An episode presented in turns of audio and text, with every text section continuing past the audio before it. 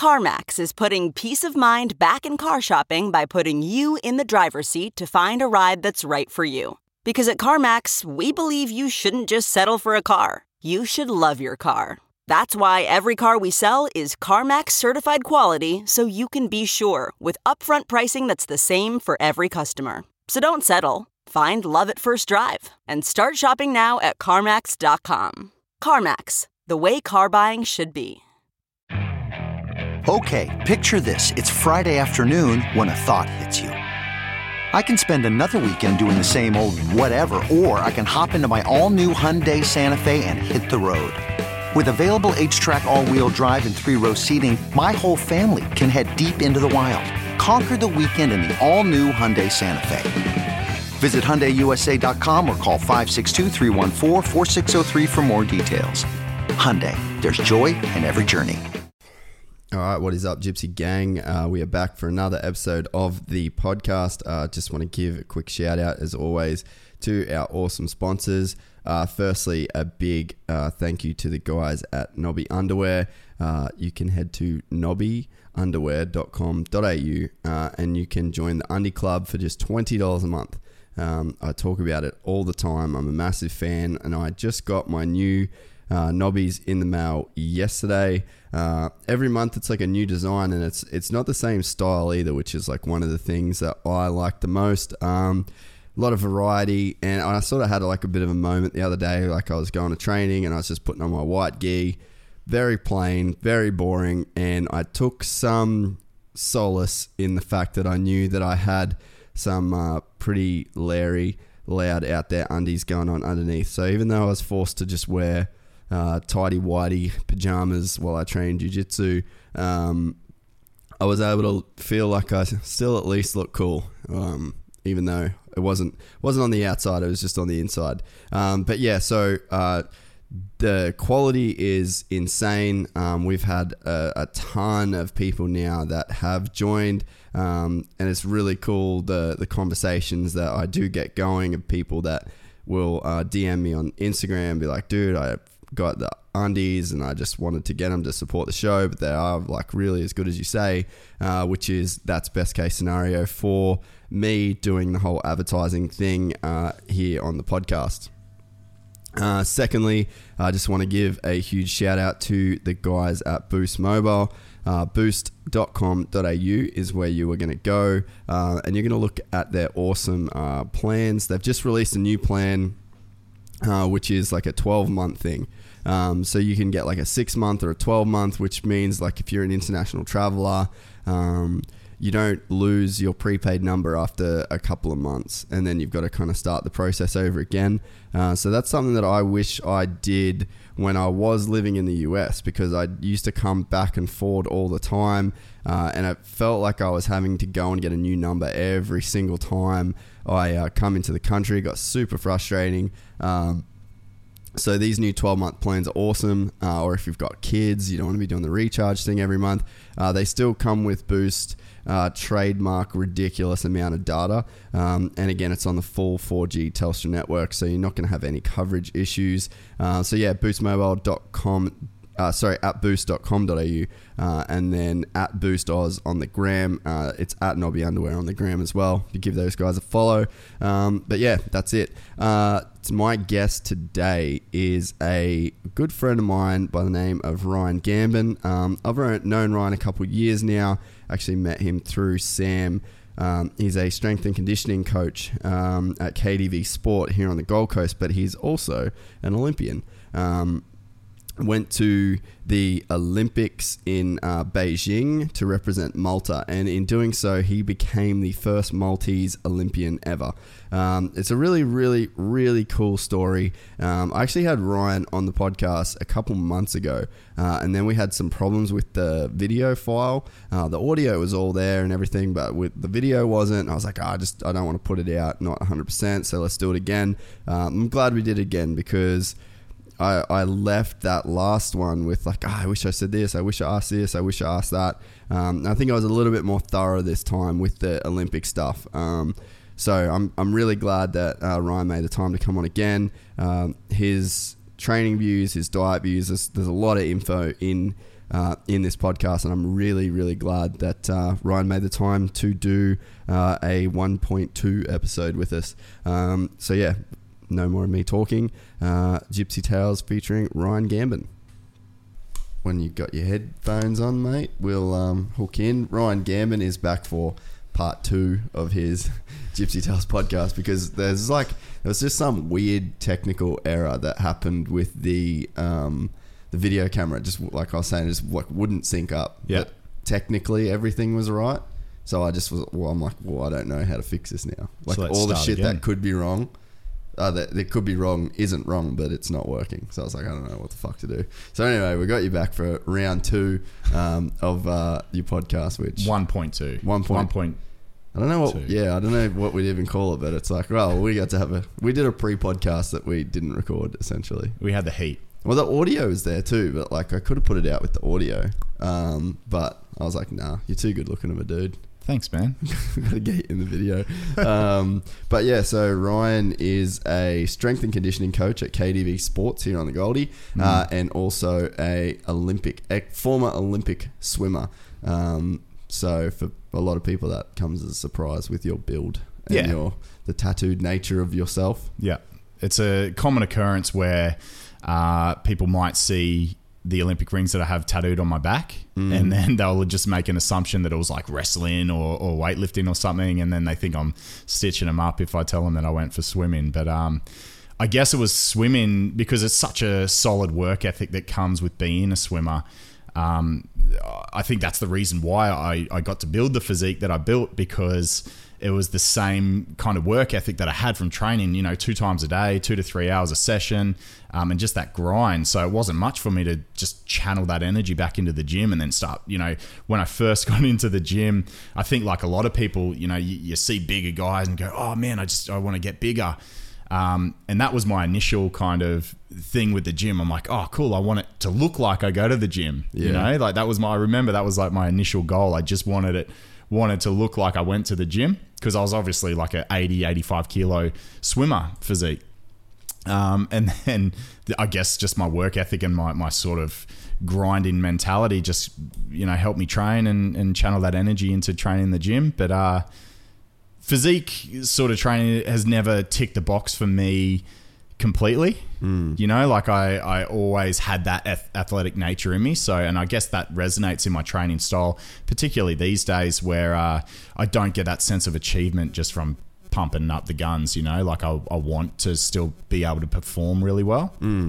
Yeah, and you can see that for anyone that follows you on Instagram. It's very you look like more of a dude that's training for like a strongman competition than a guy that's training for uh, like just to look good. Yeah, well, in my mind, you know what? One of the one of my favorite quotes uh, when I went and I was sort of doing my research on CrossFit back in the days. You know, like I don't Yeah. like I don't like to make an opinion on anything until I'm educated on it. So, you know, uh, when CrossFit first came out, uh, the industry norm was kind of like the bodybuilding style of training. Yeah. and everyone was really, or sorry, my crowd that I was with was really sort of resistant against the CrossFit thing. You know. Yeah.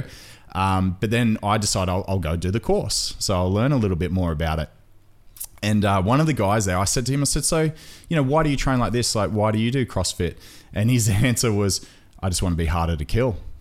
that's pretty sick. And I was like, you know what? No, I like that answer. So, Makes um, yeah, it makes sense. And I, I kind of give the example of, you know, like bodybuilders doing um, pull ups. Yeah. You know, so bodybuilders will do pull ups to engage the lats and make sure they're using their back to squeeze out the muscle, you know, and feel the lats. Where CrossFitters will do a kip and, and use momentum to help them get up. And bodybuilders will go, oh no, that's cheating. That's not how you do a pull up. You know, you're not you're not engaging your lats. Um, but a CrossFitter will go, I don't give a fuck, man. I'm just in my head, I'm training to get up. Yeah. So if I had a, you know, in the real world, if I had a dog chasing me or something, or I got to run away for something and pull up, I'm not going to do a strict pull up. I'm actually going to get Yeah. up. And uh, I kind of meshed both mentalities, and I just do whatever I feel like. You know, I like being. I obviously like being big and strong, but I I really get that sense of achievement out of being athletic as well. Is there like I've never been a dude that's been like big or strong, really. And I always I like I've often wondered when I look at a dude like you, like you're a big fucking dude, you're a powerful dude. Like is day to day life different from when you're a sw- in in terms of Nah, like yeah.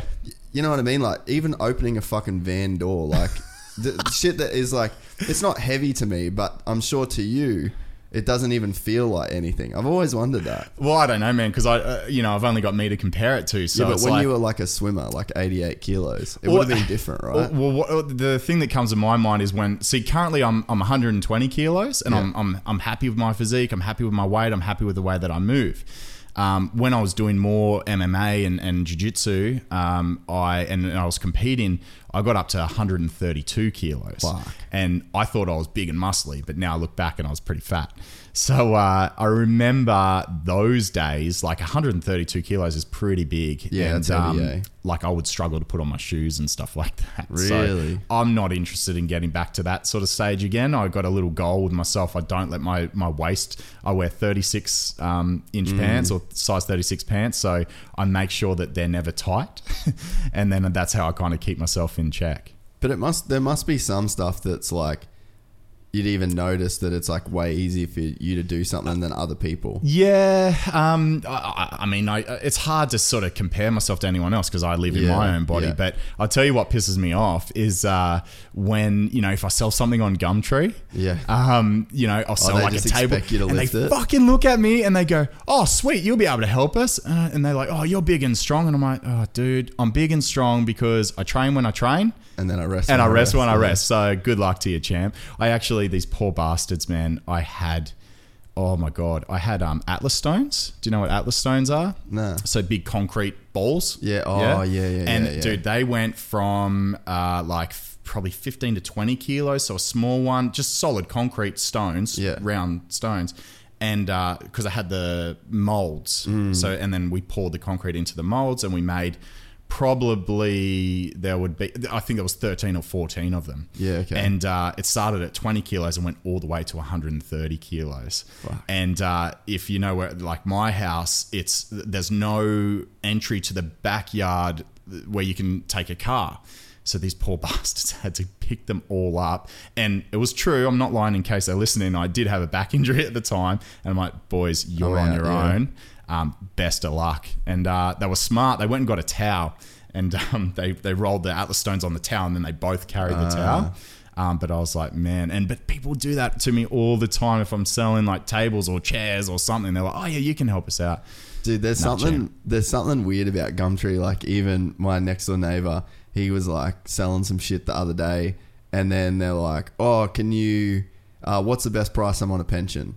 Or what's the best price I'm a student? Or like every single fucking person crack. has like this weird little excuse. It's not just like, "Hey, I'm trying to buy this off you." Yeah, right. Fuck it, and and it was funny. Like in in the states, they got uh, Craigslist. Yeah, yeah, So I'd always Craigslist shit. Yeah. And if it wasn't, like, we just run this thing like everybody I knew, we used to talk about it. If it wasn't an iPhone, you'd never sell it. Yeah, right. It was only the people with iMessage Yeah. that would actually buy shit. Why? How's that work? Because I just think iPhones are expensive. Yeah, And if like you could be messaging, you know Ah. what I mean? yeah, yeah, yeah. Because they don't yeah. have iMessage. Yeah. And fuck, bro, it was almost like. It was almost an infallible rule. Yeah. Like you could almost put money So it wasn't coming from an iMessage, you know. if that- it wasn't yeah. coming from an iMessage, you would not sell it to that person. Everyone that was a, if, if it was a green message, Yeah. it was a time waster. It was a, it's a yeah, fuck- avoid the green. yeah, and it was green a, doesn't mean go. Nah, it was a flat rule too, dude. Yeah, like right. it always works. So like, ah, and then when because I haven't really sold much shit since I've been here because I don't really have that much shit, and uh, and then yeah, when James was talking about it, he's like, "Fucking," this. and I was like, "Did they have iMessage?" He's like, "Nah, they didn't." I was just No like, way. I was like, "Well, that's how that fucking rule works." Yeah, right. But yeah, I always wondered, um, like I always thought, like, man, one day, like, be sick to just get fucking as big as I could get, just to see if life Yeah, would be. it's fun, man. Yeah, yeah. Because I remember going through that stage. Um, like I was a swimmer, Mm. you know, and I, I just, I guess, I needed somewhere to direct my energy and focus, and it was going to be swimming for another four years, and I guess we'll get into that later. But um, yeah, I got a scholarship to do my Cert three and Cert four in fitness, and just really just took that on as my new identity. Yeah, yeah, yeah. So you were, are the first Olympian for Malta, Yeah, which yeah. is like a pretty crazy, crazy story. Yeah, uh, it's a crazy story. You want me to get into it? Yeah, fuck yeah. Um, so yeah, so I mean, I, I was born and raised here in Australia. Um, my father's Maltese, my mother's Australian, um, and so that makes me obviously half Maltese. And I believe like the Maltese Olympic Committee or or people in Malta were following my swimming career because I was doing all right as I was coming through the ranks as a, as a kid, and then getting into the sort of Australian Open divisions and uh, they basically reached out to me. It was at a point at which where I was almost going to quit swimming in Australia because uh, sounds pretty harsh, but uh, I just wasn't being coached correctly. Um, and Which it- we, which later on you sort of found out. Well, yeah. right. Now I have Yeah. the knowledge and the tools to to understand uh, how and why I wasn't being coached correctly. So, um, I mean, I was a sprinter, so I was a, a 50 meter butterfly and a 100 meter butterfly. But my curse was I had a really good work ethic. Um, and and I was I was known as you know like just just being able to train really hard, um, and I guess all of my swimming coaches took that as a sign to just smash me and just see how far they could push me. Um, the other sort of double, the, the other side of the sword was um, I was almost nationally renowned for dying at the end of my race. Mm. So it was really weird that I had this strong work ethic and I could train really hard, but you I were was out training everybody. yeah, yeah, but I just couldn't last 100 meters. You know, I was dying at the 75 meter mark, and that was really frustrating to obviously myself, but also my coaches. And their solution to that problem was you're not fit enough for the 100 meter butterfly. Yeah. So we're going to train you for the 200 meter butterfly. And if you just leave it at that and don't know much about energy systems, you go, oh, okay, that kind of makes sense, you know? Yeah, so if it can last 200 meters, then obviously the 100's going to be easy. Yeah. But the problem is, is like all sport and sport specificity, you need to practice your event. Yeah. And I wasn't practicing my event because in the 200 meter butterfly, the energy system's completely different. The speed that you swim is completely different. and Even down to the technique of your stroke ends up being completely different. Yeah. So basically, for a lot of the years of my training, I was not practicing the event that I wanted to race. Yeah. And it's a really funny story because I got to the point where I was getting so frustrated with my coaches here in Australia that um, I started just uh, just coaching myself in Australia. And I went and swam at this shitty indoor pool where um, a really good family friend of ours was still the coach. He taught me how to swim. Now, he didn't have much experience at all training high level swimmers. And at this stage, I was probably uh, 18, 19, and uh, I was starting to break it onto the, the national scene and, and make national finals and come close to medaling. And um, he would watch me train, and um, he basically pulled me aside because he he gave me a lane. So he was doing his learn to swim stuff, gave me a lane, and he pulled me aside one day and he goes, Ryan, what are you doing? Because I was swimming, you know, six k twice a day. He goes, mate, what do you like? What's your event? I said 100 butterfly. And he goes, Well, you want to swim that faster than anyone, right? I said, Yeah, of course. He said, Well, why don't you practice that? Keep going. Sorry, dude. So, um, yeah, ah, there it is. Yeah. I was like, there's, I know there's a reason that. Yeah. is, uh, anyway, sorry, sorry, dude. You're right, man. So you're swimming like six k's twice a day. Yeah, that's the when you're normal. only doing like a hundred meter race. My race lasted 50 seconds, you know, um, and but that's just the way swimmers are raised, just to grind, don't ask questions, shut up and do what your coach says. And again, I was almost cursed with the fact that I was a, a you know, a hard trainer. So I was doing stuff that we're used to, you know, repeats, 100 meter repeats, just swimming freestyle, hitting the wall, and then going again, hitting the wall, going again. Now, that's okay aerobically, but it's not cool when your race is anaerobic. Yeah. And uh, so basically, this guy that had just taught, learned to swim his whole life, cornered me and said, "Why don't you practice your race?" And uh, that just was a moment where I went, "Holy shit! I've got this whole thing wrong." Mm. And this guy that's never trained, you know, anyone older than fifteen, has just sort of because he he was able to think outside the box. Yeah, he wasn't like in it every day. Yeah, uh, because yeah. there's like there's a culture, eh? You get Yeah. coaches, they become there's like a culture of work, and then it Yeah. becomes like a thing you're measured against. Like if you want to make this team, you need to be the one that's going to work, and you Yeah, know, like it yeah. becomes a culture. Like Yeah. because you'd think of a dude like you know, say that runs the 800 meters. That their training regime would look so different to a shot putter. Yeah. But it's then it's like with the, the the weird thing with I think we're swimming, and like I thought about this after we first spoke. It, I was like real interested in Yeah.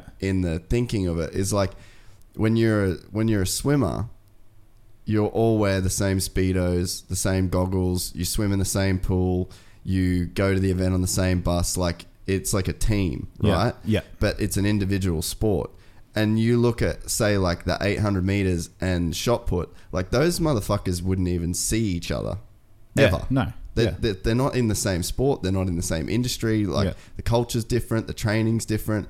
But I think what what like and again, I was sort of just thinking about it after we spoke was maybe there's this weird thing where because everyone's on the same team and you're all together, that if you get the 50 meter dudes that are just doing like squats and deadlifts and box jumps and all this explosive shit Mm. for like an hour a day, and then they're doing like four times running through the 50 meters and then they're done, and all the other dudes are just grinding it out. Yeah, yeah. I could see that being like a weird thing because it's like you're on the swim team. Yeah, man, like, that's a good. That's guys- that's are a you guys that, that is a good point because um, You'd almost even- feel like pressured to just do it like the dude doing the 1500. Yeah, so he's got to be in the water, you know, because he's got an incredibly difficult event and Yeah. an endurance-based event. You're right, man. So yeah, so that kind of side of the squad has have to grind it out and be in the water, and then they'd get jealous of the sprinters over Yeah, here. is that real? Like, Yeah, yeah, it's a really good point Or that you is that up. why they do it? They Well- just keep everyone the same.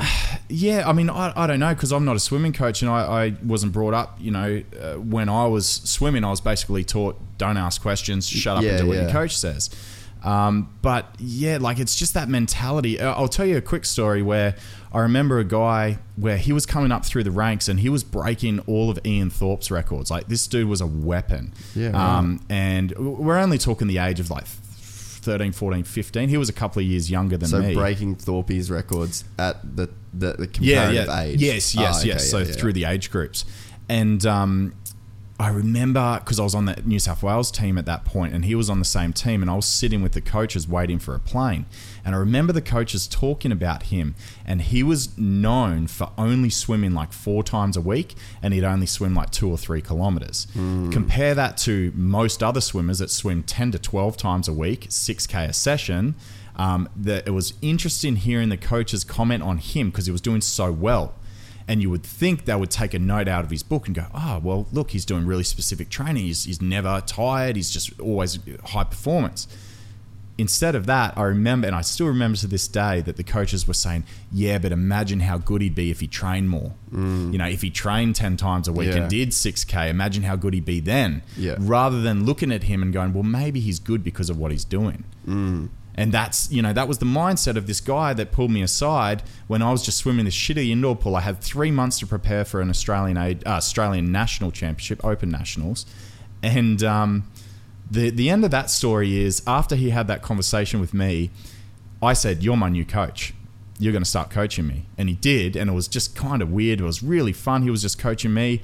And I ended up swimming so fast um, that year that I I made it onto the NSWIS team, the New South Wales Institute of Sport team, and uh, the points because they give you a point score compared to how close you are to the world record. Oh, yeah. Well, I got so many points that that coach. Who was just a learn to swim coach was actually appointed as an NSWIS coach. Really? So he and he's hilarious, man. If you knew him, he was just just a funny old guy. So he starts rocking up to this little tweed indoor pool where he's wearing like the NSWIS jackets and stuff, just loving life because it was just this really weird three months where um, I completely changed my train. And I, long story short, I swam faster than I ever had um, under anyone else's guidance. And how much less were you Oh, swimming? man, maybe less than a quarter of what I was actually doing beforehand. Yeah, that's crazy. Yeah, Yeah. I just went to the mentality of practicing my event yeah. rather than swimming training. Yeah. You know, you used to show up to swimming training to do swimming training. Um, then I changed my mindset to practice my event. Yeah. And then everything sort of fell into place. And then um, I couldn't keep that up forever because just he he couldn't keep doing it because it wasn't his business. He was, Yeah. his business was learn to swim. So I ended up moving up the coast and again went, fell back into that old trap of you know another swimming coach and then you know doing too much work and not being specific enough.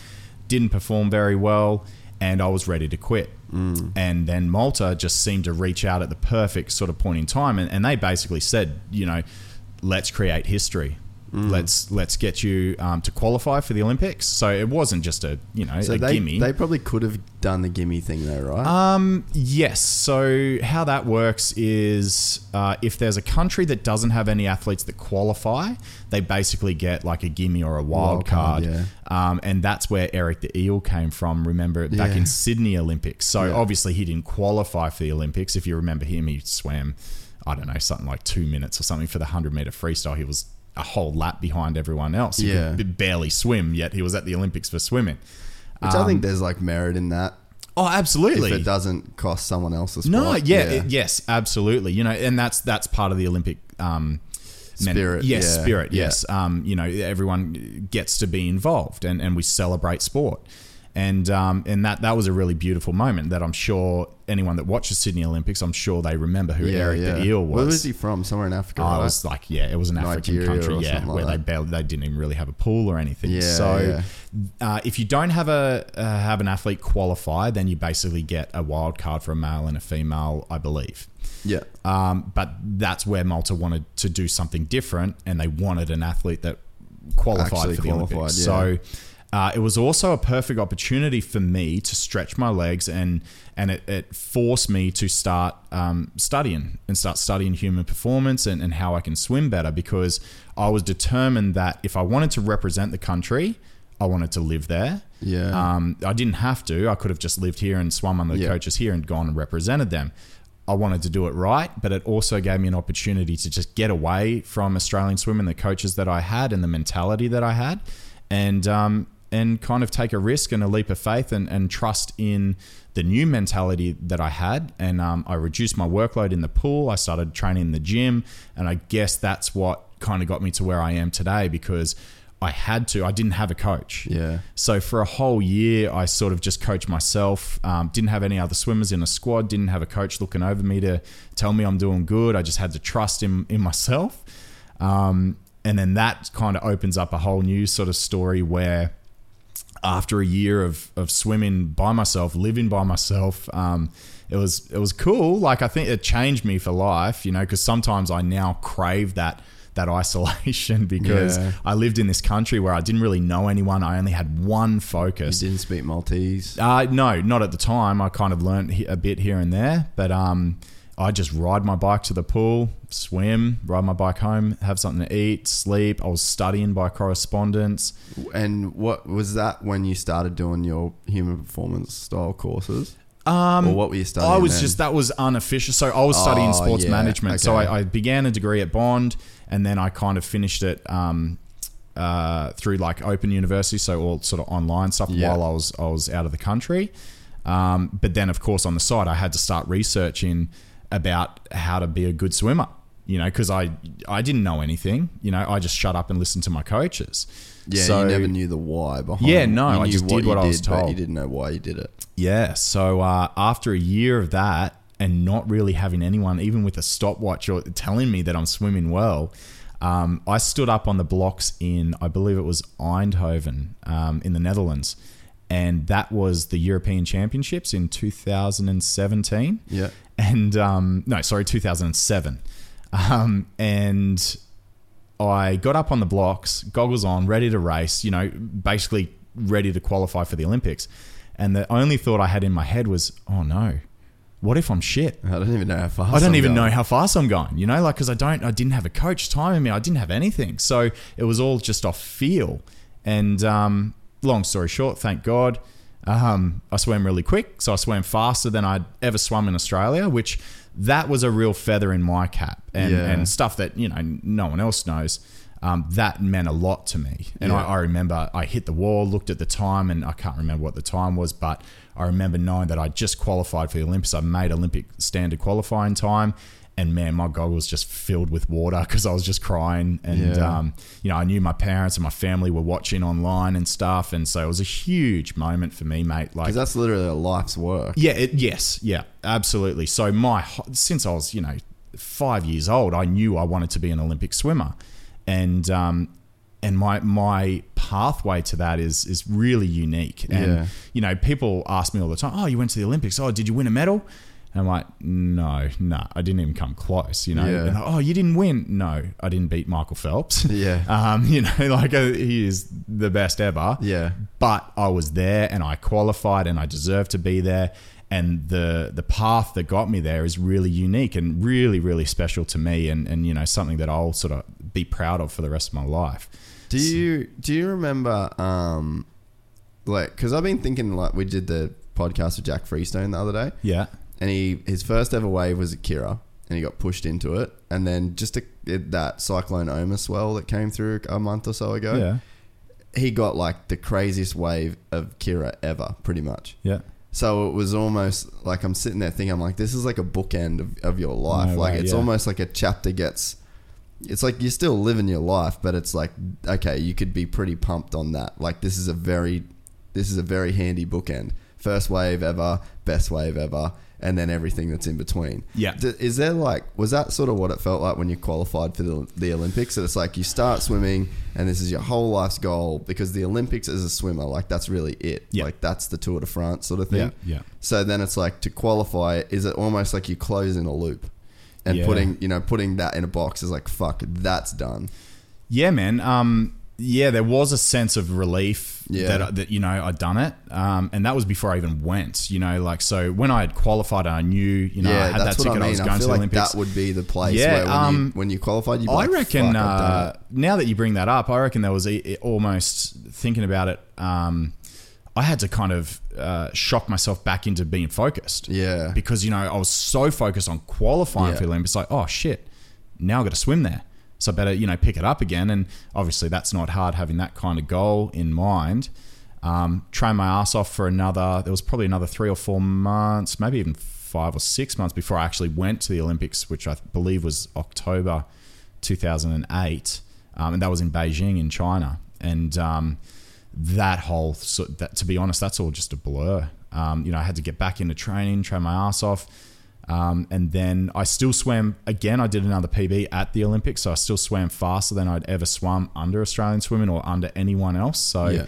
that was well over a year of coaching myself. Um, and I got there, and um, luckily, you know, I was with Team Malta. Um, and obviously, I knew a few people on the Australian team, and uh, Yeah. I'd built a relationship with the Spanish team.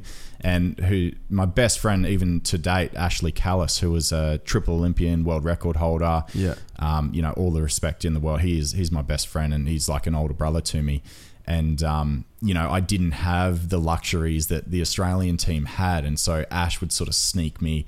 You know, back when we had the suits, the racing suits, Mm. and stuff like that. So Ash, you know, he made sure I was looked after. So Was 08 like the full shark suit year? yeah, it was. I believe it might have even been the last year where we could wear the full suit. So I used to wear like the singlet style top with the long legs. Yeah. because I was a butterfly, so I had that freedom with my shoulders. So, yeah, um, yeah I mean, man, Ash sort of yeah, he he took me under his wing there. He, he was a bit of a veteran when it comes to the Olympics, and uh, he knows he knows how much I love him and respect him for that. Yeah, that's pretty rad, eh? Yeah. Do you remember a lot about like that week, or did it just go by so honestly, quickly? mate, nah. I I kind of remember being there and and um, yeah, I had a, a few you know interesting experiences. I got to hang out with Rafael Nadal, and That's because I because. I had um, a good relationship with the Spanish team. Yeah. And uh, so that was cool. You know, you're famous when you walk into the Olympic Village and everyone else there is an Olympian And and they photos, rush, yeah. yeah. they rush over and start getting, you know, your photo and autograph and stuff like that. So that was him.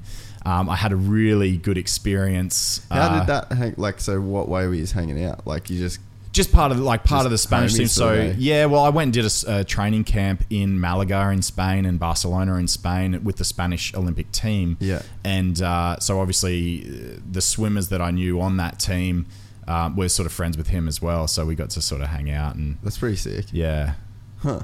Rafael Nadal. yeah. Um, who was who was like at that time? I can't remember his name because I, I don't follow basketball that closely. But um, one of the f- most famous basketball players. But this was in 2008 in the USA team. Wonder who that would have been. Um, Kobe Bryant. Oh, Kobe. Yeah, yeah, it was. Kobe Bryant. So um, I was because at that stage, you know, it was 2008, and so we had little huts where you could access the internet. So you had to go down to the hut to access Yeah. the internet. And uh, I see all these people like rushing. This is in the Olympic Village, all these people rush in one way, and then all of a sudden, the, the whole crowd starts moving towards me. I'm looking up from this hut, and I see it's Kobe Bryant, and he's got two security guards, all the Olympic athletes just crowding him, and he actually ended up coming into the hut that I was in um, on the internet uh, just to get a break from everybody. So I'm sitting there on the computer. Kobe Bryant walks in. His two security guards stop people at the door. Yeah. I'm like, "Hey man, what's up?" And Kobe's like, "Hey bro, how you doing?" That's insane. Yeah, that's when you know you're famous, man. You're getting hassled in the Olympic Village by, By Olympians. Olympians. Yeah. Yeah. dude. Yeah, that is pretty gnarly, eh? yeah. Um, fuck, what was I gonna? There was something I was gonna say on that. Oh, one of my one of my mates, uh, Chris Wright, he was a, Yeah, a yeah, Olympic yeah, swimmer as well. yeah. and um, he he was saying that like that it was just so crazy, like the sex between like everybody in the Olympic Village, like all the athletes. I don't just- think that's even a secret. Hey, like Nah, that's, like, that's just a pretty well known now, fact. Yeah. How fucking crazy is that? Like, Well, why do you think that is? oh, mate, everyone's so wound up for, and everyone's so focused on what they're doing, and then everyone just blows out after their event. soon as so their event's done, yeah. Swimming, we're lucky, man, because we're the first event.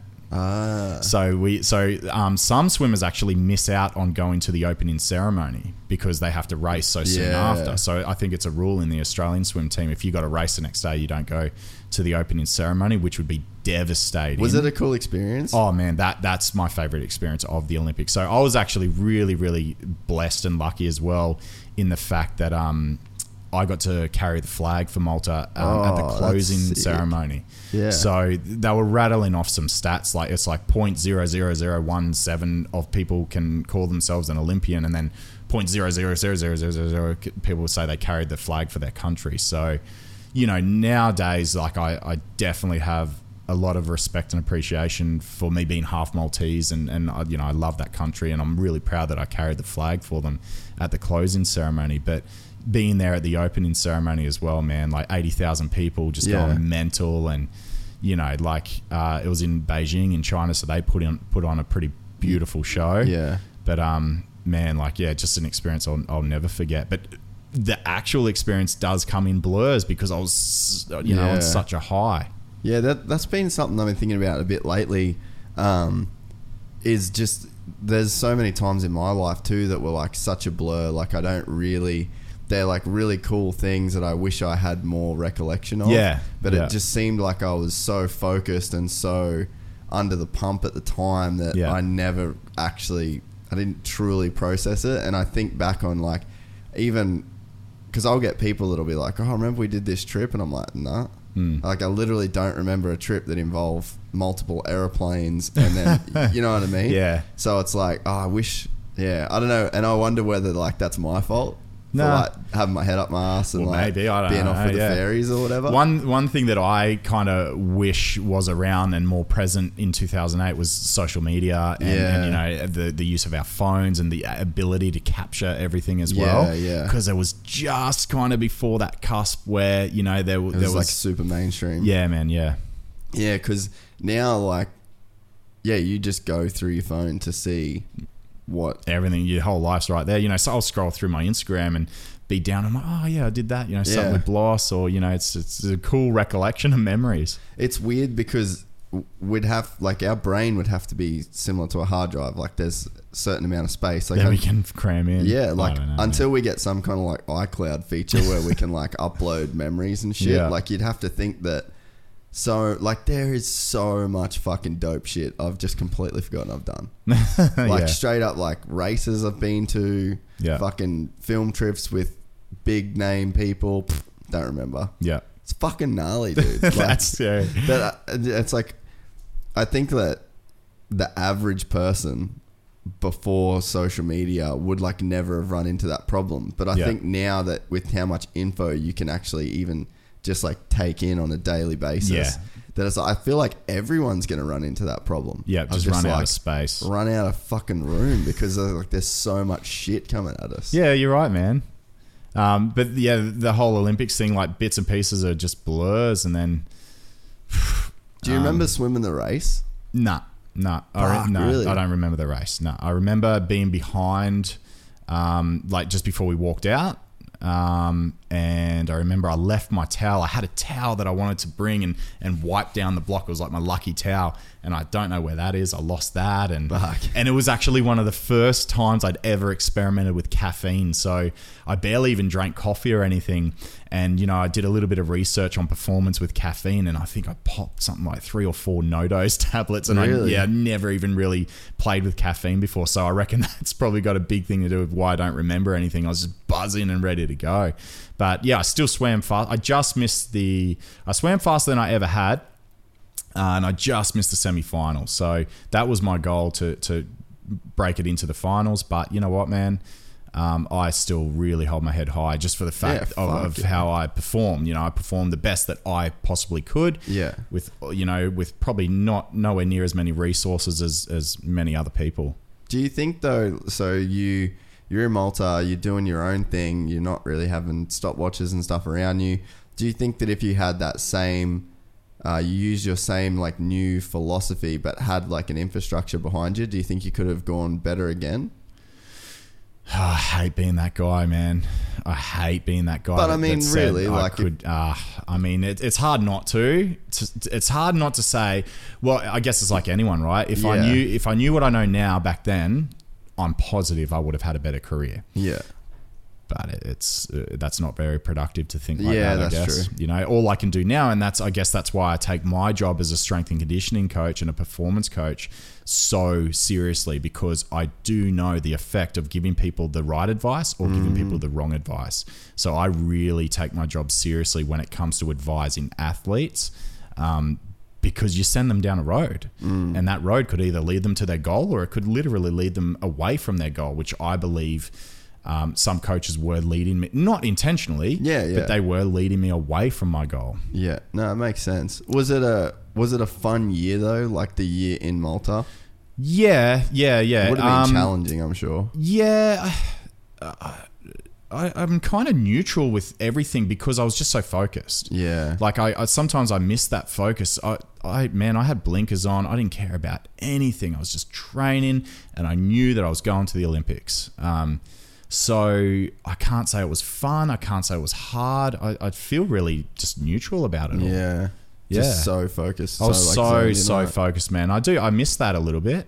Dude, I um my only thing to relate to that was going to Thailand for like the jiu-jitsu camp Oh yeah, yeah, did. yeah. It was just like two days and it was like I was giving it hundred percent for every session that I was there. Yeah. And then I was exhausted. And just nothing else mattered. No, I just didn't Oh, care. like dude, I had miss that feeling. I you miss know that what? feeling Yeah, when a- nothing else Yeah, matters. I've got so many feeling. things that matter right now that I have to pay attention to. Yeah. But um, oh, dude, that that's I've just had a moment like I really crave where nothing else matters. I could just train or just focus on one thing. because I, I get that when I do jiu-jitsu like I'll go to the gym and when you're doing the drills and the technique stuff you your mind can wander a bit and you can sort of be there and you can not be there Yeah.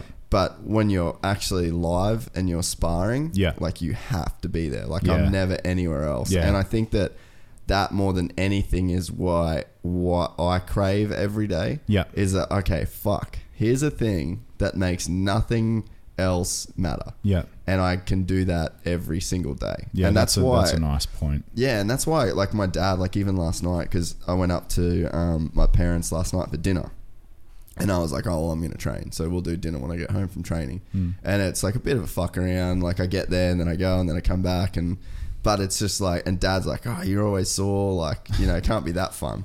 And Yeah, it's right. not that it is that fun. I don't think. What I think that the more enticing part of it or the more the thing that sucks you in is the fact that like I do have a lot like I'm the same like I've got so much fucking shit on my mind all the time every day like even driving up yesterday Ricky's like oh you're not saying much and I'm like just fucking thinking Yeah. like I've got so much shit that I'm trying to get done that I can't not think about it but it's hard to be present. Oh, It's so fucking that I've hard. been doing a lot of sort of self assessment and, and work with, just trying to be present and just uh, controlling the things I can control and, and letting the things go that I can't. And Yeah. As you know, I've had a big, hard couple of years. yeah Um, and I I feel like I'm at a stage where uh, I'm learning a lot about myself and, and reading a lot more, about um, my sort of feelings when it comes to like depression, anxiety, and, and the stuff that I've been through. Um, man, this has been such a huge year for me. Yeah, and I think that when you find those things that can take you out of whatever it is you've got going on, even if it's for an hour a day or whatever, but Mm. then to get back to the professional sportsman thing, it's like imagine the. It's like it's so hard to do physically, and it's so hard to do mentally, and you've got to be on, and the injuries and the, you know, like the uh, rehab and all the bullshit that goes with being a professional athlete. But Mm. For your career, if you're a dude that's funded to train, like you literally only have to worry about yourself in like a really small bubble. Like Yeah. eat, sleep, recover, train, study, whatever. Yeah. But it's like it's pretty freeing to just be able to shut out everything else because like us in our lives now, Yeah. like we only get that opportunity. I train an hour a day. You train, you know, I don't know how many times a, a day, probably a bit more, but Yeah. but it's like that's your time. But then then like once it's done, it's like fuck, you got to to fit reality. everything else yeah. in. Yeah, I mean that's something that I struggle with after my swimming career because I was so proud and, and so happy to identify myself as a swimmer. Mm. You know, and I did. I had a chip on my shoulder. You know, went around thinking that you know, well, because I'm a, you know I'm a swimmer, so I'm you know I did. I felt like I had that sort of higher place, but um. As soon as that swimming career finished, you know, I, I went through it, and I know that you know the guys that had more success than me and were more identified, you know, on a on a public level, um, everyone struggles with. I, I believe it's with that self identity sort of issue. Yeah. Because um, after the Olympics, I was I had an opportunity where I was. Um, I had a scholarship, and like I said, I had a relationship with the Spanish team, and I was going to uh, take this scholarship to swim and train in Barcelona for four years. And obviously, that four years was supposed to lead me up to London 2012 Olympics. Yeah. And so how old would you have been in London? uh, I believe, because I worked it out, I believe I would have been like 27 or 28 at London. So that's like top end of Olympian swimmers. Yeah, yeah, it would have been a great, you know, great um, time for me. You know, I would have been in my prime probably. Yeah, you sort of are in your late twenties. Yeah, yeah. Um, but yeah, again, it, it was my, my mate Ash Callus that kind of he pulled me aside when I when we came back. So we came after the Olympics. We came back to the Gold Coast, and um, he pulled me aside and he said, "Mate," because he knew that I was really waiting on this scholarship, and I had this moment with him where I panicked and I was like, "Shit, what if that scholarship doesn't come through?" Because that was going to be my whole life for four years, board, you know, rent, Yeah. um, food, travel, everything paid for and, and accommodated for. Um, and all I had to do was swim, and then up until London 2012. And he said to me, he said, Oh, mate, you're going to be, after London, you'll be like 27, 28, and you won't really have anything because Yeah. you know he was more than happy to tell me I was never going to be an Olympic medalist, and that's okay. I can I can admit that. Um, and he goes, mate, you're already an Olympian. Being a dual, no one will ever take that away from Yeah, you. Being a not- dual yeah. Olympian is cool, but he goes, why don't you have a look at, you know, he was the one that said, why don't you have a look at being a PT? Or he goes, you'd be a really good strength coach. And um, yeah, it's because of him that I kind of, it was funny, man, because how, how everything happens. There was one day where I had the contract in front of me for Barcelona. And then I also had a scholarship to do my Cert 3 and Cert 4 in Yeah. fitness. And I took, I actually ended up taking the Cert 3 and Cert 4. And that was something that, um, like, that was a huge gamble that I thought I may regret. And I remember telling myself, when the Olympics are on in 2012, I'm going to stand back and have a look at and assess my life and see if I made the right choice. Yeah, that's cool. Yeah, and uh, I still Bit of can't. like forced accountability. yeah, yeah, I still can't answer that. I don't know whether I made the right choice or not. Yeah, I mean, you got Bloss. Well, there you go. Like, Yeah, that's sort of probably all you need to look Yeah. at. You know, like you wouldn't have her if you didn't. that's if You right. didn't do That's that. that's more than enough for me, man. Um, what what was the dr- like? What connected you with like the Spanish team? Like what? Uh, what that made was that? was just a link in the Maltese Olympic Committee. Yeah. um, one of the one of the staff in the Olympic Committee had a had a friend in in the Spanish Olympic Committee, and that just um, kind of build a relationship for myself. And then they invited me over for a few swimming camps and stuff with their Olympic team. Yeah. And um, yeah, that was that was pretty much how it went. It was pretty cool. Did the Malta team like? Did they really like go all out for you? Was it a pretty cool thing just to be a part of like, like just the unicorn. You know, like that was you're like That was so like I mean yeah I mean obviously resources and that are so limited compared to other sort Yeah, of bigger bigger true. countries. Um, but yeah, no, I, I felt very very welcome and, and very catered for and, and very well looked after and respected and it was cool, man. Like you know, I had my little moment, my little fifteen minutes over there. It was a pretty big deal in the media and stuff like that. So um, I, I love my experience. You know, I love the way I, I went about it. I love. I'm proud of myself. Um, yeah, I, I wouldn't change anything. Have you been back since the since you lived over there? Not no no. So I mean, I'm planning on it, but obviously, straight after the Olympics, I, I threw myself into the strength and conditioning industry, and uh, you know me, I don't really do anything by No, halves. So yeah. yeah, I threw myself into the, and that's why you know I got bigger and stronger quick because it's all I did. I lived Yeah. and breathed it. I needed somewhere to direct that discipline, energy, and focus from swimming. I threw it into my industry. So six months after doing like the course, I was teaching the course. Yeah, Um, so cool. I, yeah, so I was teach. I was, I was running my, my own personal training business, but I, then I was also teaching Cert three and Cert four, um, and that was you know to date probably one of my favorite gigs in the industry because um, I don't know. I just I, I guess I just resonate mostly as a teacher, and people that train underneath me would probably agree with that. Yeah. Some you know I've got to be careful sometimes because I can just you know start chatting too much and and explaining explaining why we're doing this. Yeah. Where some people don't give a shit, man. Like they just want to train. yeah, be told what to do. Yeah, yeah. Um, but the teacher in me is always trying to explain why and, and what the science and the concept behind this, or you know, Yeah. Um, some people just want to shut up and train, which is a great attitude as well. Um, where where do you reckon all that? Like, because you know, you see the way that you do train. It's like you're fucking possessed. You know, like you're going that hard. But it's like, yeah. do do you think it just like the swimming side of things came from, or like that came from just the swimming side of things, Yeah. or was it like there was just some fucking weird demons you had your whole life that you needed that exertion to like, you know what I mean? Yeah, was it, was it like it's more so- nature or nurture? No, it's more so not knowing any different. Yeah, You know, so you like think I, you were I- just I've, swum since the age of five, and I- I've trained hard since the age of five. So I really didn't know any different, and I've I've, I've seen that a few times where I've had clients come to me they've never trained in their whole life. Um, they've come to me and I've kicked their ass, you know, like just just expose them to this world of like difficult, hard training, and then they don't know any different because they've never trained with anyone else and they've never done any physical exercise before. So I get them to the point, say maybe three months in, and they might bring a friend in with them, and then their friend is like, "What the fuck?" You know, like that they didn't expect this person to be training that hard, and then that person will turn around and go, "What? I, I thought this was training," but they just don't know any different, and that's kind of how I feel like it happened for me, Yeah, and, and why I, eh? why I train because I don't think I train that crazy, but obviously the feedback is most people go, "Oh man, you're a monster." Yeah. Um, but that's just just what I do, man.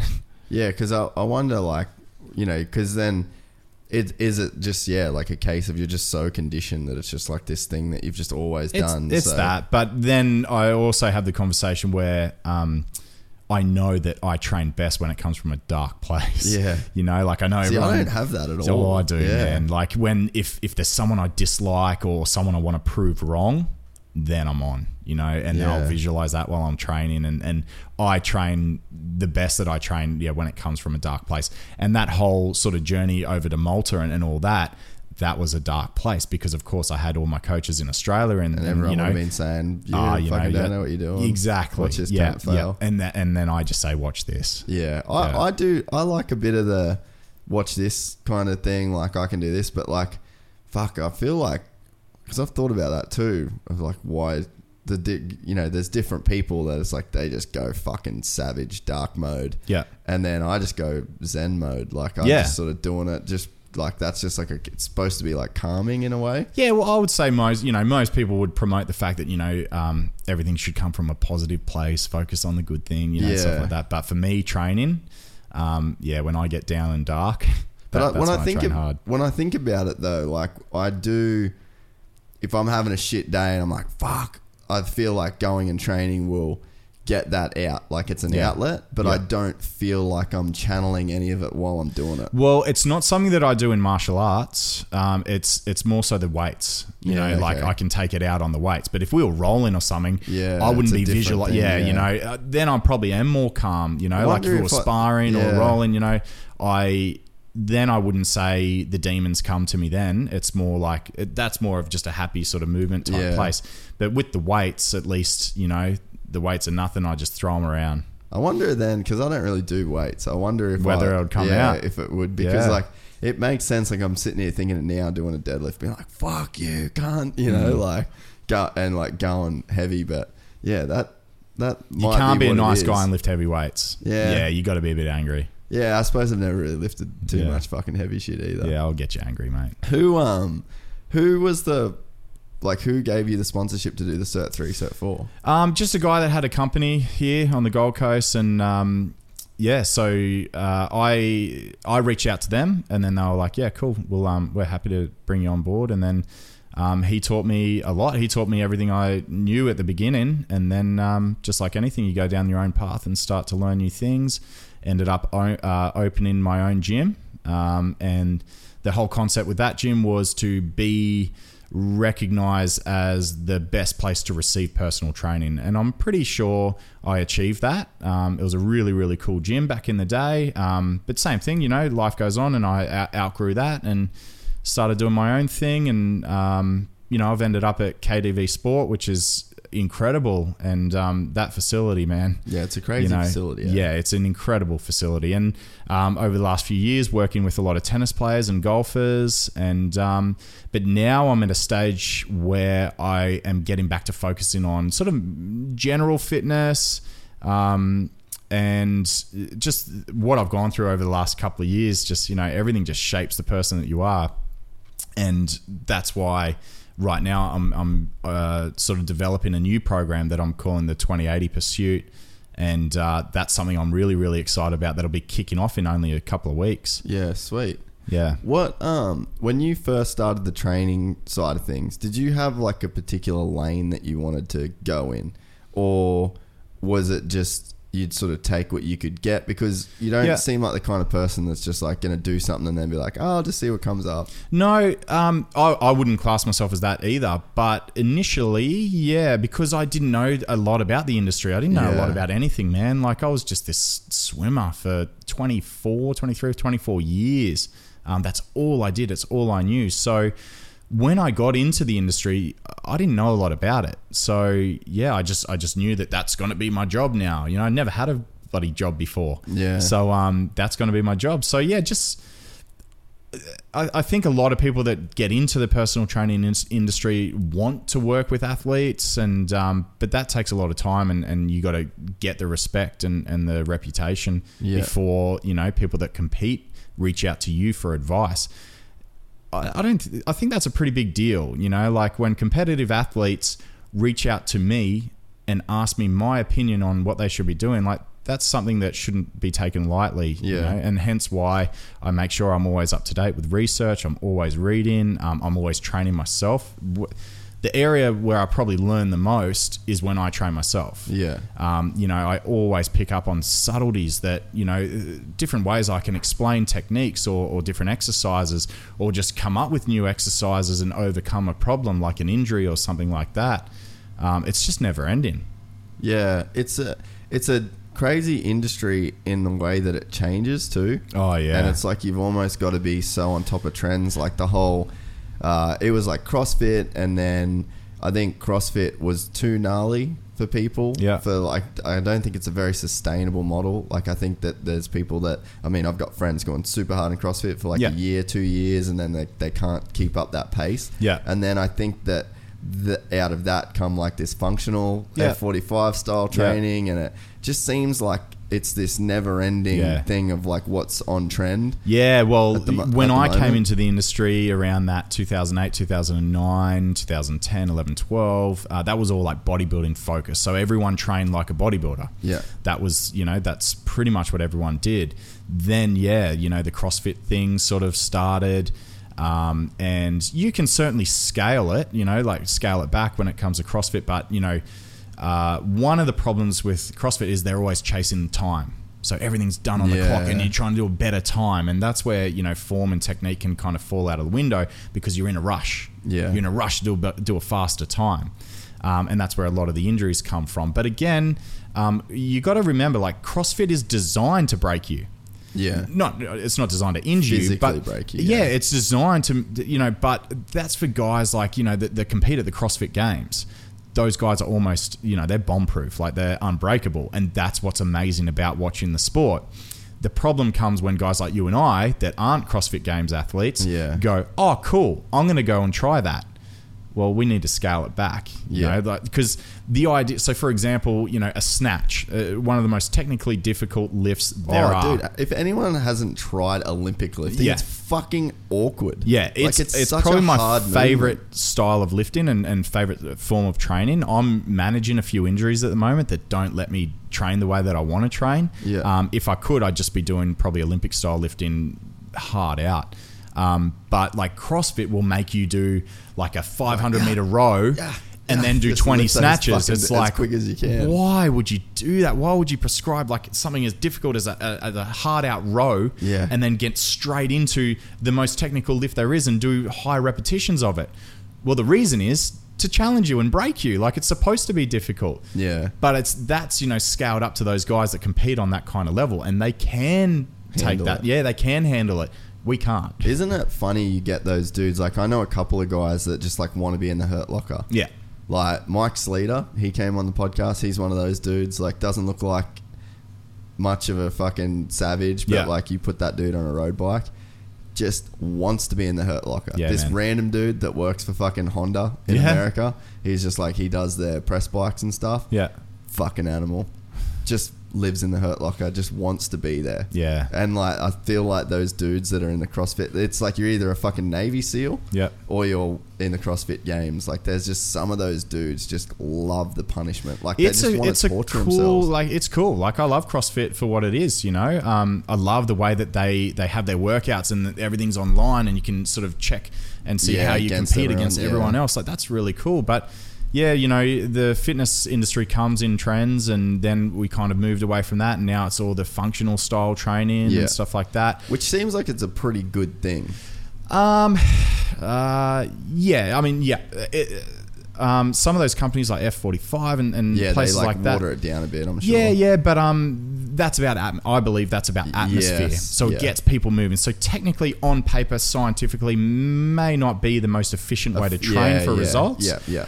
But it certainly gets people up and moving. And the Feeling a number part one of it. thing in nutrition and training is sustainability. Yeah. And if you're having a good time and you're showing up, then by all means, just keep going. Yeah, You know, as long as it's safe, just keep going. Yeah. But um, yeah. So people like me, I could sit there and, and break it down. and Go, well, actually, that's not the most efficient way to train for the results that you want. Yeah. And you should be doing sets of eight to twelve at this kind of weight and blah blah blah. But you know what? If you're showing up and having a good time, then that's probably the best way to train for you. Yeah, and it, it's like designed for the lowest common denominator. Yeah. really, Yeah. like the people that are the New Year's, New Me kind of Yeah, people. yeah, you know? yeah. And it's not knocking them. Like that's there needs to be that place. Like you couldn't go to a hardcore CrossFit gym and be.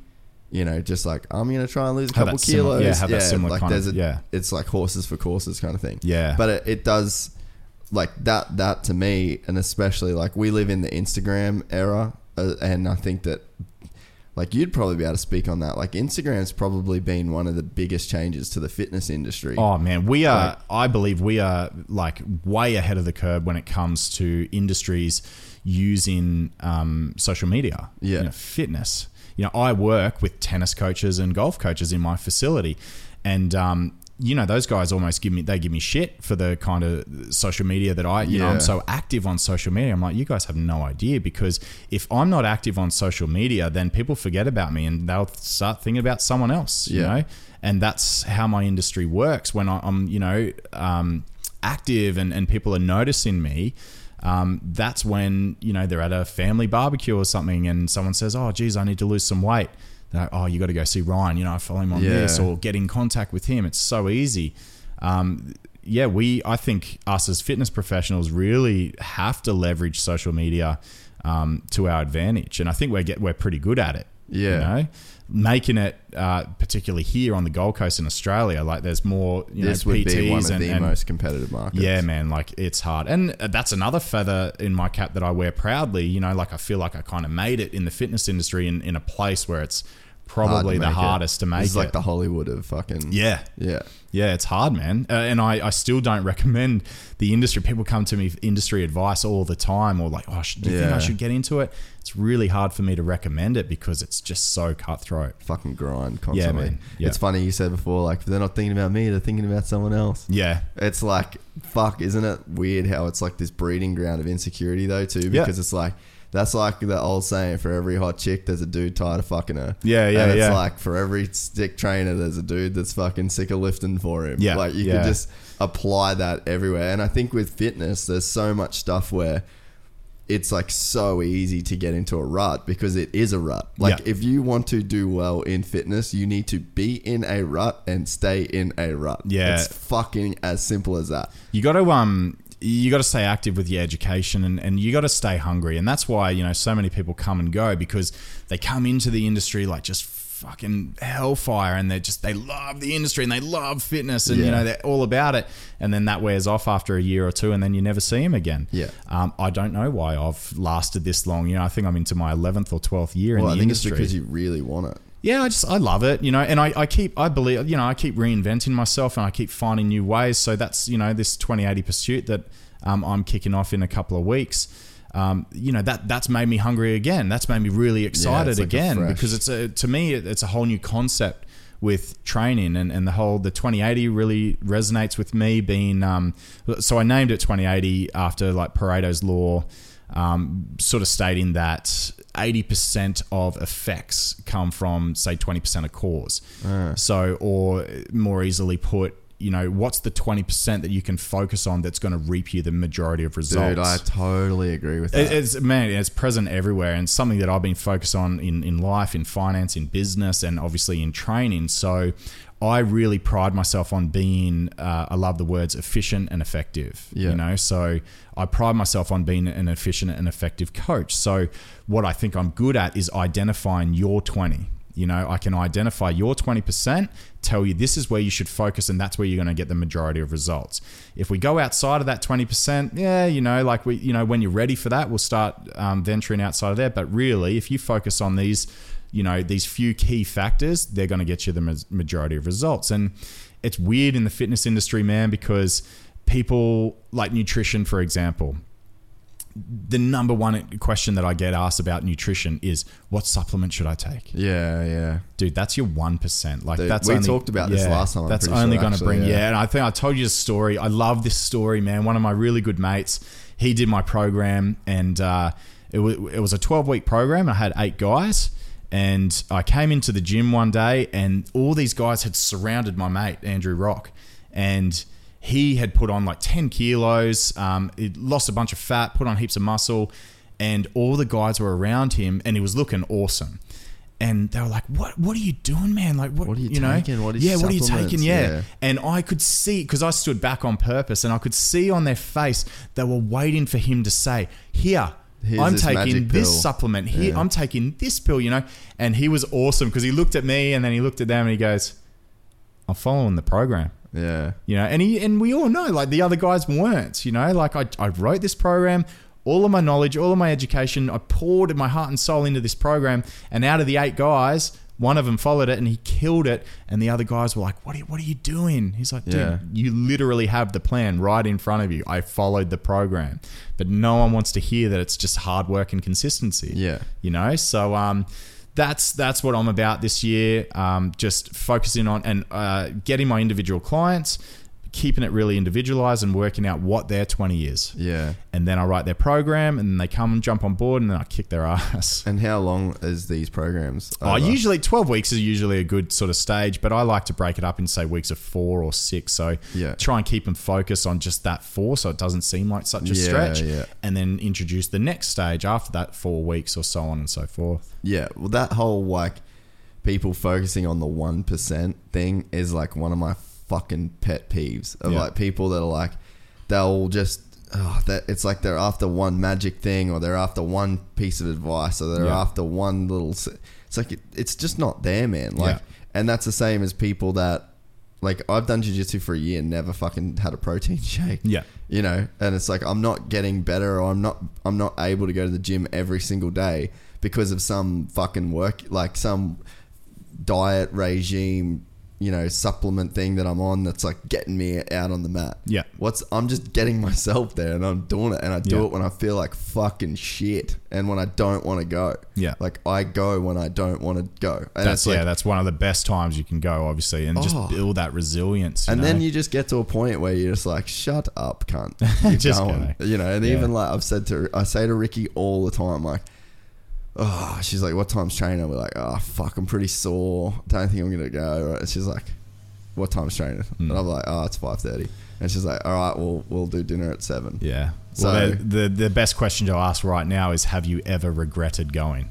Nah, never. Never. Like, Yeah. and you, you never regret a workout. No, know? you yeah. always feel better. And I'm sort of in that. It's fucking hard though to like gather that momentum because I'm at that point with surfing at the moment. Because so before I broke my rib, I'd get up and I'd surf at six every day. Every morning there was waves, and then I'd train at either the morning or the afternoon or night Man, session. That's something that I need to get in back Surfing. into yeah, surfing. Fuck, come surfing me. I know. Surf whenever you want. Yeah, I, there's so many things I, I want to do. It's just you know just time, man. Dude, surfing is like I need to hit up your mate actually. The surfboard. Oh, still yeah. get a board. Fuck Yeah, yeah. Who, 'cause I who feel like I might need- off him?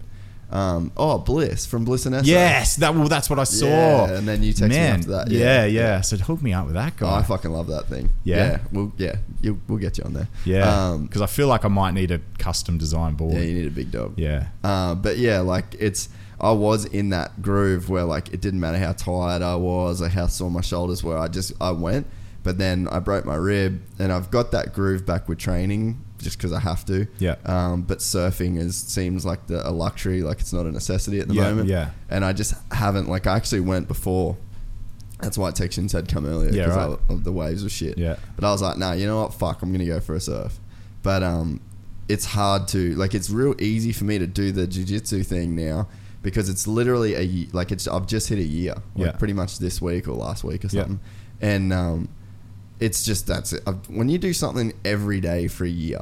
And it's like I've obviously had days off and some injuries and stuff, but like every day I can go, Yeah. I've pretty much gone. Yeah. And I've never done anything every day for a year in my life. yeah, right. Like I've always How nice is that then to find that? It's you know? massive, bro. Even like this stage in life, like that's the kind of stuff you think. Yeah, you'd I'm 30. Yeah, Yeah. exactly. Yeah, And dude, and it's it is like it's cool to like tell people that it's not too late, it's not you're Yeah. not too old, it's not too hard. Like Yeah. you can do it if you start and just don't stop. Yeah. And like I'm nowhere near it, bro. Like I feel like I've just started still.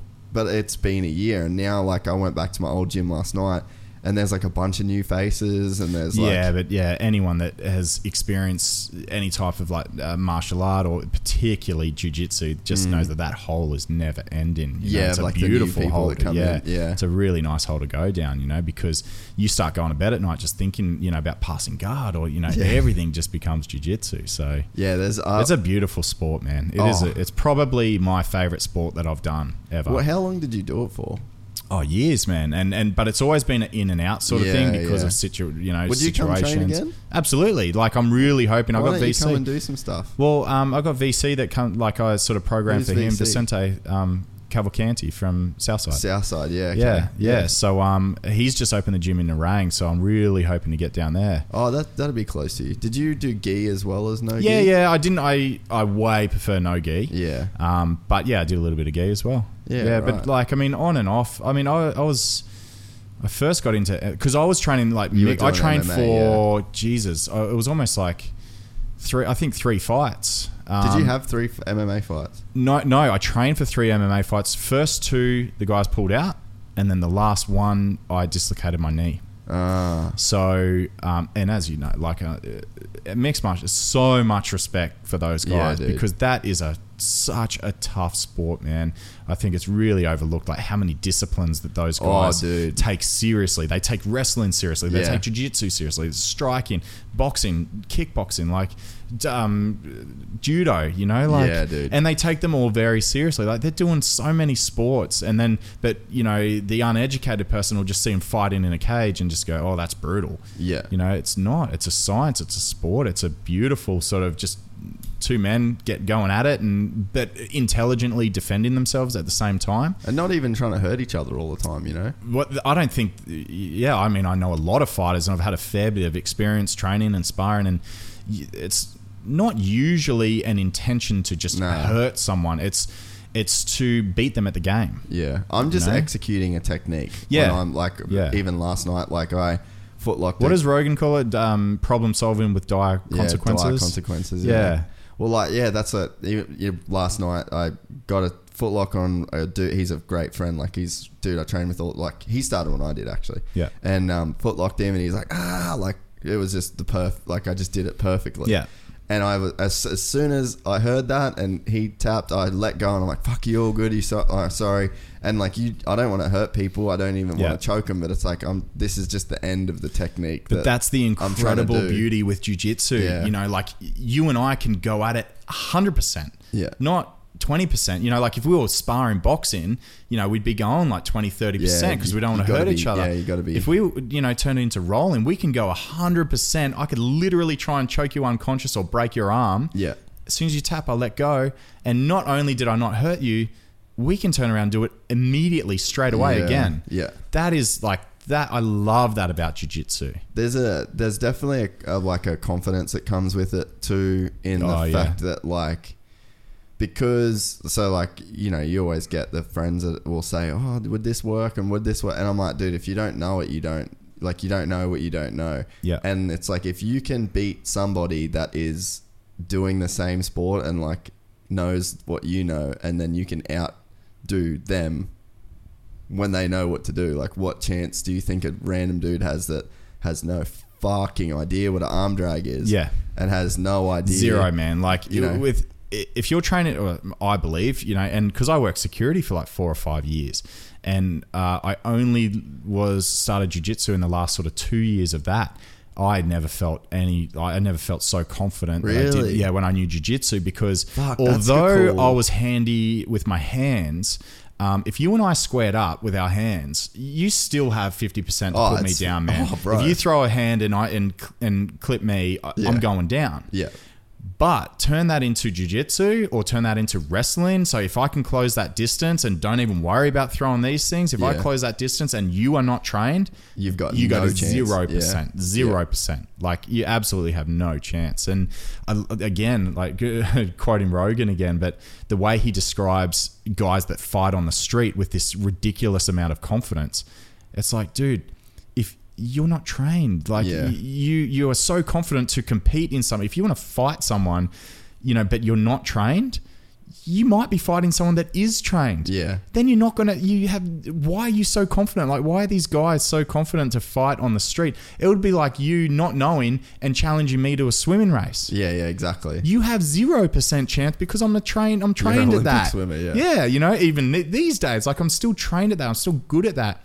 Same goes with fighting yeah, you know, and uh, obviously I'm in the fitness industry, so there's a lot of big dudes that you know make these assumptions that they're also tough. Like just because you're big, you're not tough, Yeah. and it doesn't mean you can fight, man. You know, because I've been, I've had my ass handed to me by you know 60 kilo guys that just stitch me up on the mats. Oh yeah, yeah. It's it's definitely it's cool though. Like Jack Freestone, he came on last. He is a blue belt. Yeah. pro cert on the world tour, blue belt. Like Yeah. dude's a weapon.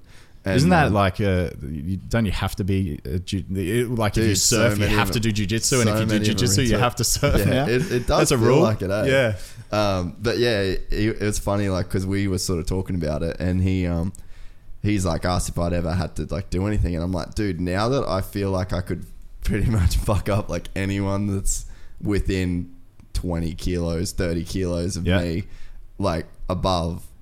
I just feel like I would. I'd be stupid to even do it because I'd that's be. right. I'd be like, oh, dude, like Yeah. I would feel. I would honestly feel bad if some dude come up to me and then I ended up choking him in front of Yeah. everybody, unconscious, laying on the floor. I'd feel like the biggest fucking bully, Yeah. like loser, because it's like he didn't even know, like. Yeah, I have this same conversation with a lot of the the, the parents that I train, and because I encourage them to, to get their kids into jujitsu, and they're Yeah. like, oh, oh no, you know, like I wouldn't want him using it at school and that. And I'm like, He won't want trust to, me, yeah. exactly. They don't need to because uh, once you have that, Yeah. you don't need to prove anything. And that's like all these guys on the streets, you know, the ones that don't know how to fight, like they're getting They're around the like they, they ones, yeah, yeah. because they feel like they need to prove something. When you and by no means am I saying you know I'm, I'm anything special, but when you feel like you can fight or, or you, can know you know a yourself, martial art, yeah. yeah, you don't need to. Yeah. You know, everything. I became much more calm when you know when I started learning jujitsu. Yeah, well, I would feel like a fucking dick. Yeah. I would feel like, so, and I've also thought about it too. And you know that everyone would condemn it anyway. Like That's all the exactly guys that you train yeah. with would be like, That'd be like, what, "What'd are you, do doing? for?" Yeah, yeah. Because even, dude, I even get shit in the gym for like beating up someone that you can. It's just like just because you can't, like even in the gym where you're like supposed to. Yeah. It's like, dude, don't beat that guy up. yeah, dial it back. Yeah. Yeah. Like, Yeah. have some fucking. and that's where you know respect. that's where And obviously sick. people get or I get really frustrated when I see stuff on the news and people condemning mixed martial arts and calling it brutal and stuff like that. Yeah. you just need to spend one week at a martial arts gym, Yeah. and you will understand that everyone there is so level headed. No one's got egos. Everyone's gentle. Everyone's calm. You know, like it's a, it's a beautiful sport, and it's frustrating when you know um, people voice their opinion on things they don't know. Yeah, well, I mean, that's just fucking culture at the moment, eh?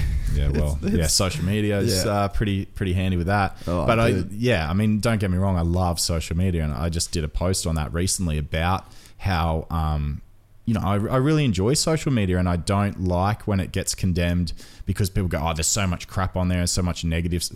Scroll past it, dude Yeah. just scroll straight past it. Like social media and Instagram is so awesome to seek out and find As the things that, that keep you positive and motivated and stuff like that. And um, you know, even me with my small following, um, you know, people message me all the time and thank me just for motivating them. Yeah. You know, without even knowing it. So now I've adapted that just recently, like as, as somewhat of a responsibility now Yeah. um, you know, reaching out to the people that choose to follow me and, and choose to message me and, and thank me for stuff like that.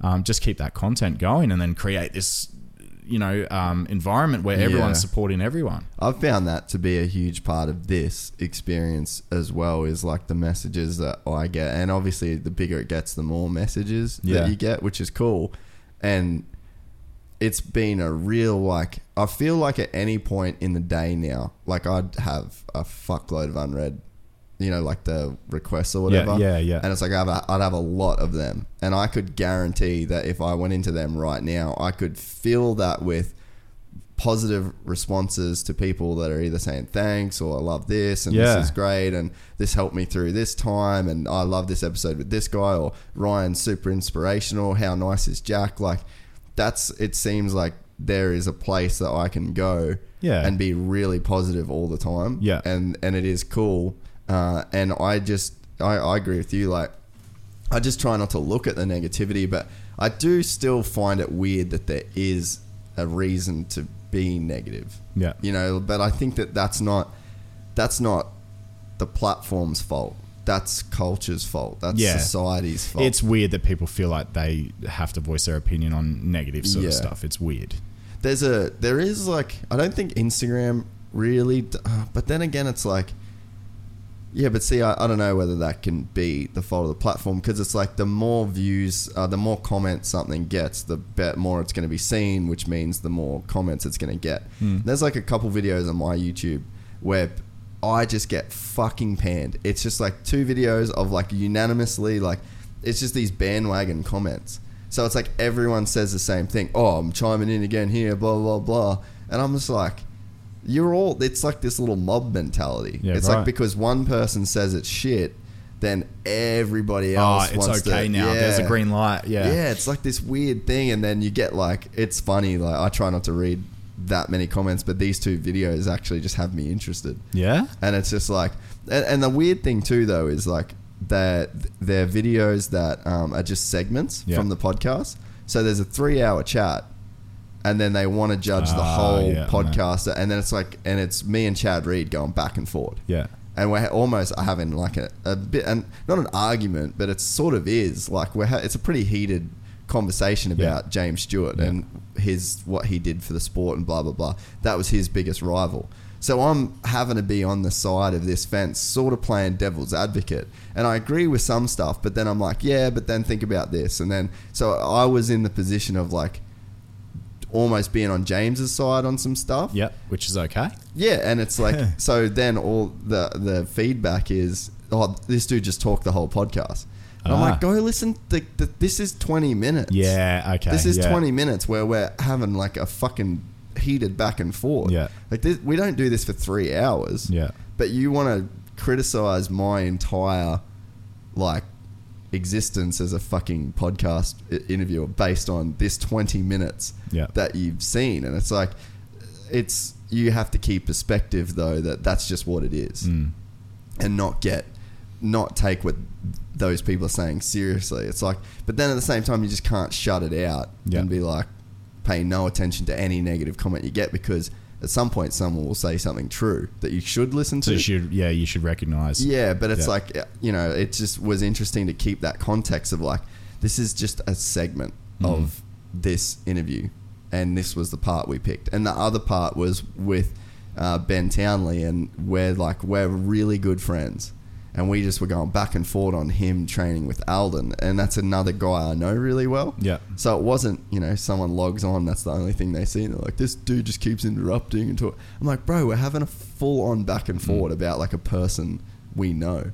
But it's just, it's, it's just weird. I think that that's where people just, it's just so easy to be negative. It's so easy to, that's like your first thought. Like a lot of people's first thought isn't positivity Yeah. Which is I just don't know where that comes from or if like the platforms like do that just because you know bad news or these comments and it's just what keeps people engaged and on the platform they get in these Yeah. comment wars with each other and it just it keeps people on the platform Yeah. and I'm like fuck is that really what they're trying to do is like almost allow or create a place where this behavior manifests and kind of gets carried on. Yeah. Are they just doing that so people stay on there longer? It's weird. I I don't re- resonate with any of that because Mm. I've never ever been a troll. You know, I've never ever. No, I'm the same. I've never commented like, on anything. It's weird. Yeah. Like I don't know. Anyway, man, what about your training? Yeah. When are, when are you going to come and lift some weights? I want to. I, I'm at a, so this is what I want to talk to you about. Yeah. Is like I go back and forward with the whole training thing. Yeah. Because well, obviously I train every day, but it's sport specific. So it's like I'm struggling just to keep up with the workload that I'm putting on myself training Yeah. every day. Yeah. And then it's like, so do I? I I couldn't add weights on top of what I'm already doing. Yeah. So what I'd have to do was I'd have to take training sessions away, sports specific. Yeah. And add in the weight training and the kind of training we would do together. Yeah. So in my head, I'm like weighing up because I'm like, jujitsu is such a knowledge based thing. Like I can be physically not as fit, physically not as strong, but I can win. Yeah. I can beat a person that is On skill. better yeah, based on knowledge Yeah. and skill and uh, just And technique. and- Exactly. Yeah. I so mean, it's like that's the balances. I'm like, what should I do? Should I try and be bigger and stronger? Because for competition, I think that'd be better. Yeah. Um, but it's like in this stage where I think, I think it, especially in like the lower levels of something when you're learning so much and there's so much information coming at you. Yeah. Then it's like, should you spend more time sports specific or Well, that's going to come from your confidence in a program. You know, like, so is the program in the gym, is it going to contribute positively to your outcome that you want? yeah, Um, and that would just be so, yeah, you would have to take away a jiu-jitsu session or two to throw in the weights but then you know that's going to have your faith in the coach in the program and know that it's going to sort of gear towards that goal. I mean as you know i work in a facility where there's a lot of golfers and Yeah. i think golf you know is is right up there on top of the skill based sports. Yeah, yeah, but you know if i can sort of give so i'm not a golf coach i'm a strength and conditioning coach and i'm, I'm very well known for staying in my lane and treating athletes like athletes and, and making that athlete. My philosophy is to make an athlete sort of obviously stronger. That's what I do. But if it's uh, a power based sport, I make them more powerful. If it's a conditioning based, you know, endurance sport, I make them more more conditioned for their sport. Yeah. Um, I train their energy systems. But basically, I can turn somebody into a better athlete specific to that sport. That's my role. Yeah. Then I give it back to the golf coach or the jiu-jitsu coach and that coach has a better athlete, a better base to work with. So now all of your sessions, so whether it's, you know, if you're doing a golf session with your golf coach, everything becomes again, I love that word, more efficient. Yeah. Because you're a more efficient athlete. So that your coach has something better to work with. Um, and that's obviously something that I wholly and solely believe in, in the fact that having strength and conditioning on your side is something that's worthwhile, is something that's going to make those skill based sessions more efficient. Yeah, that that's sort of where I'm leaning more towards because, like I said, it's been a year of like fucking hard work. Yeah. and I feel like I'm I'm like a saw that's like just grinding and like I'm my body's sort of in a groove in Yeah. a way, and Yeah. I and now I'm like oh. I could see myself now, like, because you get injured almost every session. Yeah. Little, you know, grip things, ankle things, little knee tweaks, Yeah. little back tweaks, neck tweaks, and I feel like I'm constantly working around these little tweaks and stuff that I've got. Yeah, well, you're proving my point right there. Exactly. You know, So perhaps if you I- had a solid strength and conditioning program, these things wouldn't exist. You'd be able to focus more clearly on what you on the job at hand. Yeah. you know, you might be stronger, you might be more powerful, you'd be more resilient, you know, and resistant to injuries. So.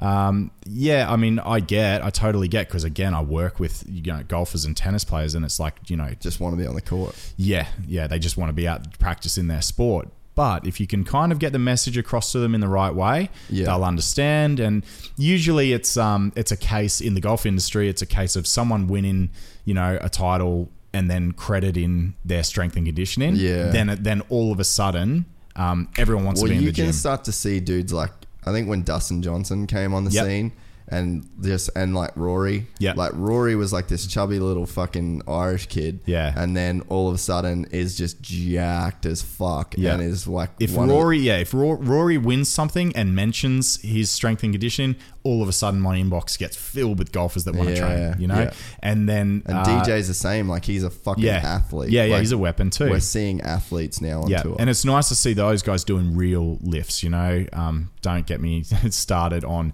golf specific Yeah. training. Uh, I won't even get started. Well, what you said was really cool about um, a direct, uh, like a direct indicator of how far you can hit a golf ball is how high you can vertically yeah, jump. yeah, and that's that's you know that's a beautiful piece of information. So it's scientifically valid. It's been proven that your ability to jump or your vertical jump is directly related with how far you can hit a golf ball. Now, every single golfer I've ever coached, every single golfer wants to hit it further. I've never met a golfer And every statistic doesn't wanna in hit it golf further. shows that the further you hit the ball, the lower your scores are. the further you hit the ball, the better club selection you have coming up to the green. yeah. So, um, therefore, you know, you want to be More able to bomb it. control the spin. Yeah, you want to be able to bomb it off the tee. So, um, things that affect your vertical jump are, you know, doing your box jumps, getting your heavy squats sorted, and- Deadlifts. yep, yep. So having a solid plan. Um, and then uh, as soon as I can get that message across to golfers, then they become a little bit more interested in the strength and conditioning side. Yeah. Um, but then, you know, a lot of golfers just want to hang on to a cable and just do wood chops because it looks like golf. Looks like what they're doing. Yeah. Yes. So Yeah. um, I'm the guy that says, no, let's make your legs stronger. What's the most efficient way to make your legs stronger? Let's make your hip extension better. So, how can we train your glutes to make your hips extend with more power? Yeah. You know, these are things that don't look like golf, but I break down the body parts and train those body parts the most efficient way I can. So, squats are an excellent way to train the legs, make the legs stronger. Kettlebell swings are a great way to make the hips more explosive. Yeah. None of these things look like golf but broken up into their individual aspects and then combined. It's not my job to combine them. Yeah. I leave that for the golf pro. So then the golf pro can combine this athlete that now has stronger legs, a stronger base, stronger um, stability and support, and they can do more with that athlete. Yeah, it makes sense. And I think too, like even my benefit that I think that I would feel is like I feel like yeah, I'm just wearing a groove in my body, and I Yeah. feel like even aside from like strength gains or any other gains, moving my like forcing my body to move in a way that is like symmetrical and using different um and a bit of resistance, man. Like Yeah. we don't have resistance on our bodies that much this day and age. Yeah, there's so many things to help us move shit. You know. Yeah. it's very rare that we have to pick shit up and carry it and move it. Yeah, that's a you good know. point. Yeah, so the the gym is is that place where we do. It was funny. I was having this conversation this morning with one of my clients where the gym is that place where we choose the harder option. Yeah. In life, we always choose the easiest option. Do you know what I mean? Yeah. So even your posture and stuff in the gym, where uh, like you know, I love training with dead balls, so I love picking them up, carrying them, throwing them. You know, um, so I had a guy with it this morning, and the natural instinct is when you hold the dead ball, so like a 30, 30, 40 kilo dead ball up high on your chest, you move your hips and you kind of lean back because you counterbalance that weight. Yeah. And that's where I said, okay, so in the gym, this is where we're going to choose the harder option. So instead of leaning back and using your hips as basically a seesaw, I'm going to get you to remain upright and use all your postural muscles to resist that weight. And then we're going to do some squats or some cleans or, you know, and go from there. But the gym is this place that we need these days because life's too easy. That's a really, really good point. You know, when was the last time you were chased by a saber-toothed tiger or you had to build your home out of rocks and sticks, you know? Yeah. Like we got it pretty easy these days. So it's nice to throw yourself in that deep end and I love, the- you know, I love the gym and using the resistance of weights. And there is a thing too to where it's like when you get in a habit of so like perfect example for me is like tidying the house. Like I just don't give a fuck to do it. You know, like I don't like mess. Into or I don't like dirt, shit being dirty. Yeah. But I don't mind if it's like messy. Yeah. If there's like a towel out of place or some fucking clothes Yeah. next to the washing machine. Like it doesn't. Guilty. You know what I mean? It doesn't Yeah. like I, it doesn't stress me out. Yeah. But that is choosing the easy option. And I think that when you get in a habit of like staring at something like a weight where you're like, well, I could leave it on the floor or I could move it up and down. Yeah. Moving it up and down is harder, but it's probably the right thing to do. Yeah.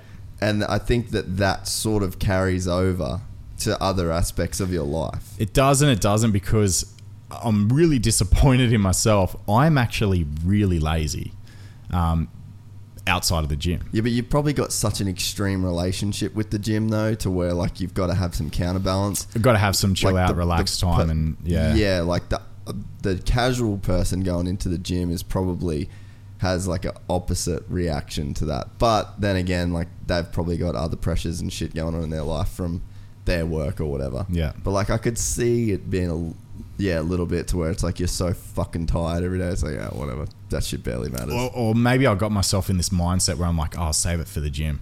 You know, I'll save that energy for the gym, and just over the years, it's just kind of made me quite lazy outside of the gym.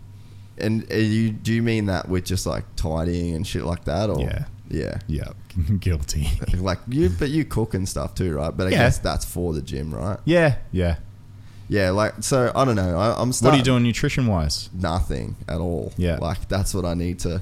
I need to step up that game, but that just comes out of being fucking busy too. You know. Yeah. Like really busy. But Right. I'm lucky that I eat well. Like Ricky cooks really well. Like we'll have like this week to run through the food. We had like chicken, um, chicken pasta with like, um, like prosciutto and sun dried tomatoes and shit, and then the next night we had like lamb chops with roasted vegetables, and so it's like I'm eating good food, and Yeah. every morning I pretty much do two poached eggs, avocado on toast. Yeah, right. So that's like pretty much every morning, and then lunch is sort of random. We'll make like salads a lot for lunch. So I I eat good, Yeah. but then I'll literally eat half a big block of chocolate at night, pretty much every night. You can, yeah, but you can fit that. But in. that's your- That's, that's my your thing. rule. Yeah, Yeah, you yeah. know, like a lot of people that know me and follow me know that I eat a lot of pizza and, and you know chocolate and paddle pops, rainbow paddle pops in my jam. Dude, I know. Wait, did Yeah. you know that rainbow paddle pops are just caramel? Caramel. Fucking I hell. only found that out like two weeks ago, and Dude. now every time I eat them, I'm like, It fucks it up a can't bit. believe, eh? yeah, it does. I wish I didn't know that. Oh, that's so. I wish I didn't know that. I'm the- exactly Yeah. the same, and I feel bad like saying it to people. now. yeah, Like, did yeah, you, know ruin this? it. Yeah. It's fucking rainbow. Oh, you know. I feel like the secret's out on that though, because Yeah. I was like, this is just a kaleidoscope of magical colors. Yeah. it's just fucking caramel. Come together. It's just caramel. That, that's like a bit of a head fuck on like every flavoring of everything though. Well, I just I just stick to my rainbow paddle pop. I do. I if gay times are on special, I then, got, then we uh, go down the gay time path. I got a gay time tub. Have you had that? The gay No. time in a tub? No. I got that upstairs. It's pretty fucking good. Yeah. It's like a weird texture though. We were talking Yeah? about it the other night. Yeah. That it's like the cookie bits get a bit yeah, like uh, soggy. moist. Yeah. It's a bit it's a bit weird. Yeah. So I don't know whether I'm all the way Yeah. all the way into it. But like I was gonna say, man, you can fit like people don't realize you can fit anything into your diet. You Yeah. know, like you don't have to avoid foods. Like obviously, if you have a, a reaction to that food, then avoid it. But people uh, get too hung up on this uh, junk food versus healthy food. You know, there's no su- there's just food. There's nutrients and there's food, and Yeah. certain foods have more nutritional value than other foods. But what we, as a society, what we class as a junk food is something that is not very nutritionally dense, so poor nutrition but high calories. So it Yeah. costs costs a lot in terms of calories and doesn't give you a lot of bang for buck in terms of you know macronutrients or micronutrients. What we class as a healthy food in society is something that's relatively calorie low, like low sort of caloric value, but high nutritionally dense value. So, you know, your good sort of macros. So, most people these days are aware of their macronutrients, being protein, carbs, and fats. Um, and then, you know, your micronutrients coming from your sources of greens, which is, I guess, is the general public sort of take on nutrition. But you can work out your caloric value that you turn over in a day and you just got to fit it in. You just got to fit in your nutrition and then you can fit in your rainbow paddle pops and your pizzas. Yeah. Um, I'm a little bit lucky because uh, you burn so many I burn a lot of calories, and, and being a larger guy, like 120 kilos, my metabolism is higher than most people. So if you think in terms of money, um, in terms of the, the value that or the calories that you tick over in a day, I have more value. You've got more budget. more budget to spend on whatever I want. So I can fit in. Uh, what I what I prescribe or what I subscribe to is my own sort of nutrition plan, which is the three and free diet.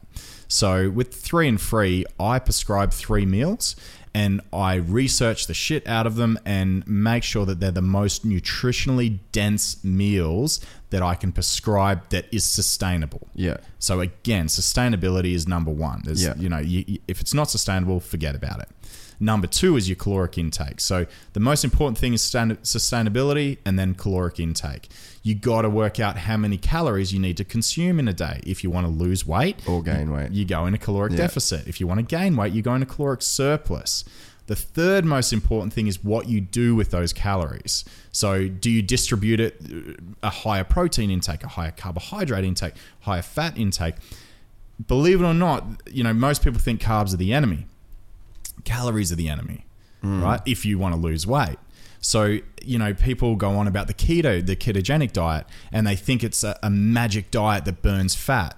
Well, yes, the whole point of the keto diet is to run on ketones, which is a derivative is fat. yeah, fat, but you're consuming more fat. Yeah. And it's it's you know, and I've got a friend that I'm thinking of right now that did lose a lot of weight on keto, and he thinks that the keto diet is just magic solution to losing weight. Well, all you did, dude, was you paid attention to what you were eating and you stopped overeating carbs. Yeah. because carbs are really easy to overeat because Yeah. they're, they're probably the best tasting food, you Yeah. know? Um, and sugars fall under the category of carbs essentially Yes. too. Yeah, So yeah. you've got t- a lot of people have two things that they think about. They think of sugars as one thing, carbs as another. But really, you're eating the same thing. Yes, in yeah. A, in a way, in terms of how. so they both fall under the umbrella. Yeah, they both fall under the bre- umbrella of carbohydrates. Glu- but um, glucose or- but as soon as yeah. you eliminate that from your diet, or it's usually as soon as anyone pays attention to their diet. Yeah. you know, if they go vegan, you know, it's not because you've gone vegan. It's usually because agree. you've just paid attention to what you're eating. Um, so, but yeah, I'm not here to sort of argue whether you know um, Which diet or which whatever, diet, yeah. yeah. All what I focus on is your caloric intake. Um, you know, I can show you science this high and validate it that caloric intake is number one after But sustainability. it has to be like there's. It's just like it, it's Occam's razor. it's it's of- weird. Um, it's weird that diet can get so complex and, and people can sort of confuse people so much because basically, Well, I think if you just pay attention to your calories, their- a lot of nutritionists want to justify. Yeah. Their paycheck really. Like, yeah, the well, there's a guy. There's, it is- there's a good guy that calls out a lot of bullshit. Um, Layne Norton. I'm, I'm sure some Oh, a lot yeah, of people yeah, are yeah, familiar with him. So Layne Norton is a PhD, and he'll ram it down your throat that he's got a PhD. Like he's renowned. He's been on Rogan, right? Uh yes, yeah, he was on Rogan with They- they did um, that Dom. keto was it Dom? debate. Di- yeah, Yeah. Dom D'Agostino. So, um, yeah, they had a really good conversation, and I, I really enjoyed that conversation. But if you follow Layne online, he's a bit of a bully, and, and he's known in a way it's good because he calls bullshit. Yeah. Um, in a way it's bad just because the way he goes about it. It's almost like he was probably Condescending. yeah, yeah, conde- condescending and, and continually brings up the fact that he has a PhD, which is Yeah. cool. But um, you know the way he goes about certain things. But his message is really simple as well: calories. Yeah. You know, calories, and then then use those calories for something decent, something nutritionally dense. Yeah. So the whole thing with my three and free diet is I prescribe three meals that are super calorie dense, and then I give you a window at the end of the day. Or really, I like the window at the end of the day. You can have that window wherever you want. So I'll give you your remaining calories. So if my three nutritionally dense meals cost, let's just say, a thousand calories, and your metabolism burns 2000 calories in a day, and you're looking for a maintenance style diet, which is obviously consuming the same amount of calories that Yeah. you burn in a day. Well, if my three meals that I prescribe are a thousand calories, I'm going to give you another thousand calories for you to go nuts, right? Because I'm satisfied that my three meals that I prescribed are enough nutrients is enough nutrients, so enough protein, carbs, and fats and micronutrients to sort of satiate you and give your body something to do with. So if you're training in the gym, give you enough protein so you can recover. Um, but then I give you your window of your, what I call your free calories. It has been something that I've followed for easily seven years, easily without Yeah. even thinking about it. And then uh, everyone that sort of trains under me, I, I nurture them into this three and free style. And everyone is amazed that they can lose weight but still eat whatever the hell they want. Yeah. And that you can just fit it in. And it's uh, it's almost like because people talk about if it fits your macros or flexible dieting. Um, and if you're a trainer online and you promote that diet, you tell everyone it's the easiest thing ever. It's so easy, I can eat whatever I want. And that's where this whole sort of fitness thing where people were putting up photos of Pop Tarts and The pizza and, and uh, yeah, everyone's sort of saying, oh, look, I'm eating pizza and I'm still losing weight. Yeah, you are because you're just in a caloric deficit. Yeah. But uh, if it fits your macros, basically says you can eat. Uh, well, they give you your caloric value, so they might work out that your metabolism will tick over, or your total daily energy expenditure is two and a half thousand calories. Then what they do is they divide those two and a half calories between protein, carbs, and fats, and they say, okay, man, I want you to eat 120 grams of protein, 160 grams of carbs, and 40 grams of fat go nuts. And so people go, Oh, I've got all this freedom because I can eat whatever I want as long as I hit those numbers. But now you're spending all day on your phone Yeah. tracking those goddamn numbers and tracking everything that goes into your face, right? So you can, yeah, sure, you can have your Pop Tarts for breakfast and then pizza for lunch, but now you're out of carbs and fats. Yeah. And now you can basically only eat boiled chicken for the rest of the day because you've got to fit in and make up your protein count. Yeah. So that to me, that's not the most sustainable way to go about it. Um, I really like my three and free plan where I give you your three meals and then you don't have to worry about anything else but calories. Yeah. It just makes it so much easier. But um, it's always going to be a reflection of your motivation because some people say that's a difficult diet, the one that I prescribe, and I go, whoa, because all I usually I get told it's easy, but then I sort of get a little bit deeper, and it's always just a reflection of their true motivation. If Yeah. something's difficult, you're just not motivated enough. Well, that's what I've been saying lately. Is like good things come to those who really want them. Yeah. It's like that. It's literally that. Motiv- easy. yeah, mate, motivate like this again. I've had a few tough years, and I know that motivation is, you know, sort of the most important thing in my life. Being motivated, but also discipline, and not confusing motivation with discipline. You well, know? you have to earn motivation. I reckon. Well, uh, yeah, I think it's, it g- it comes very closely in hand with discipline, being Yeah. disciplined enough, you know, because people will say, oh, you know, I don't want to go to the gym. I'm not very motivated. Well, get more discipline then, Yeah. you know? Yeah, no, it's true, and I think that uh, motivation runs on momentum, which is it's it's a constant maintenance phase. Like you have to keep you have to keep yourself motivated. Yeah. Like I think that yeah, it's a that's a real hard one, and and that's what I was saying before about the surfing. Like I'm motivated to train, I'm sort of not that motivated to surf. Yeah. I know I want to surf, Yeah. but getting out of the bed when the alarm goes off, like you know, but when it comes to training, that's easy. Yeah. And again, it's like good things come to those who really want it. Do Yeah. I just do I really want to surf? Right.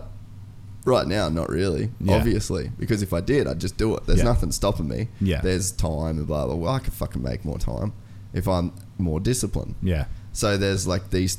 It's like discipline and motivation. Really, they do go hand in hand, and then you've got momentum.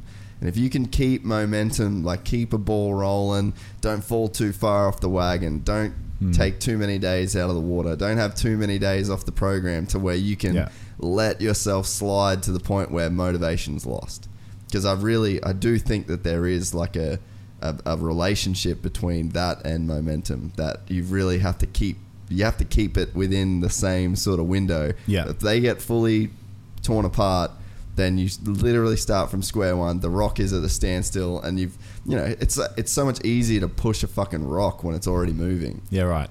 You know, Yeah. that, and that's what I think about that momentum of of motivation. I think yeah, I think I got a good example in regards to goal setting and motivation and and momentum because something that I've been focusing on a lot lately is is with my athletes and clients where they set their goals and what they compare themselves to. Yeah. That's really really important because people will set their goals sky high, which I encourage. Sure. Reach for the stars. But you're not allowed to compare yourself to that goal. Hmm. All right. So you need to compare yourself to where you are. So not only do you need to set a goal, you also need to recognize where you are. So obviously in my industry, it might be a strength sort of thing or a fat sort of thing, like seeing your body fat percentage. Um, and they, you know, someone might say, okay, I want to be 8% body fat, but they're currently, say, 20% body fat. If they just keep looking at that 8%, it's going to be a really shitty process. Yeah. Because you're always going to be comparing yourself to 8%, which you're not at. And you know what? You don't really have a right to compare yourself to that. So I'll put it in a different light. Um, I have a guy that I'm thinking of right now, and he trains really well. But for, nothing's ever good enough for him. Yeah. So we did a hundred. Like he did his first hundred kilo bench the other day. So I'm high fiving him, you know, and he's like, "Oh, it should be like 120. Should be like, you know, I should be heaps stronger." Yeah, Why? half empty. Why are you allowed to compare yourself to that? Because you've just done something you've never physically done in your life. The 100 kilo bench was his PB. So you instead of why are you pissed off? You should be celebrating. You literally just did something you have never physically been able to do in your life Yeah. and you're pissed off about it, it's simply because of what he's comparing it to. He should have been comparing it to where he started, which was 40 kilos bench th- three months ago, Yeah. right? So it all that's where sort of that momentum, I I guess you're sort of talking about, comes into light because if you set a goal, excellent, recognize that goal, see where it is, but you need to know also recognize where you're starting. And that's where you compare yourself to, and you just monitor yourself on that goal, but you don't compare to it. Comparison is the thief of joy.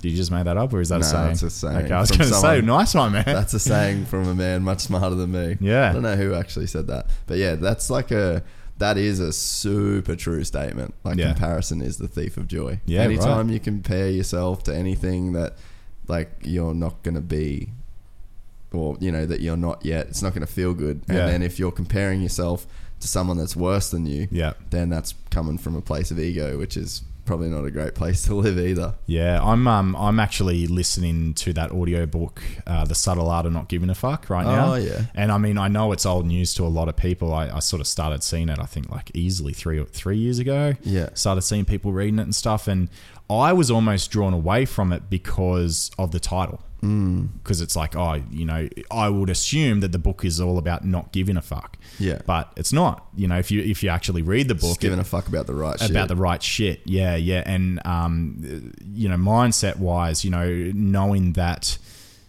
life is happening for you and you are responsible for the way that you receive, you know, everything that's happening Yeah. to you. So in a way, you're always responsible. Um, did you ever read Extreme Ownership? yeah. Yeah, Jocko Willink. Yeah. Yeah, that was a really cool book Dude, I've too. met him. He's a fucking. Oh, you met him? Yeah, he's a really good dude. Yeah, wow, I didn't know that. He'll come on this next, like next Yeah, time he's in sick. Australia. I met him last time he was here. Really yeah, wow. fucking Tell nice him to come and train with me. Dude, I fucking will for Yeah. sure. Yeah, he's Yeah. a crazy, crazy, crazy nice dude. Yeah, but I'll yeah, test I, his I- craziness. Yeah, I read that. Um, I read that extreme ownership. Like I met him at a book signing. I, I just went there for it. Wanted to meet Mm. It's him. a very powerful concept. Mate, it's fucking foolproof. Yeah. really. Yeah. in my so opinion. basically, it means just being uh, taking full responsibility. your Everything fault. in your life. Yeah. everything's your fault. Yeah. Because I, I like to think like my one of my main philosophies in life is I want to be a person that happens to the world. I don't want to be a um, person that the world What is happens to happening to? Yeah, because that just is my way of saying like I don't want to be a victim. yeah, And it's fucked up in a way because like there is shit that is out of your control and it's your fault and they're fucked up situations to be in but at the end of the day somewhere along the line you made a choice to put yourself in that place yeah. Somehow, some way, you're responsible for it, or or you, Yeah. but you're always responsible. I think what the more powerful message is, you're always responsible for how you react to situations. 100% Um, and a really good mate of mine, Steve, um, who I get to train with, you know, a fair few times a week, he um, is always saying, you know, life is happening for you, and there's always a lesson to learn out of every situation. And he's right, man. He's right. And if you can let go of that ego, like as you know, you know, I've had some things, you know, some good and bad things happen to me over the last few years. And uh, if I can sort of just let let go of my ego and just learn the lessons and look forward to the to the point in life where um, I'm hoping that I will be thankful for the experiences that, oh I, man, that, I have. that fucking always happens too. Like, I've I've got a friend that he's one of my best friends. He's going through a tough time with like a relationship and whatever, and you know, I like I'm seeing him now struggling, and I'm seeing him this upset, and I'm talking to him, and I'm going through everything with him, and I'm like, I feel so fucking bad for him, but at the same time, like.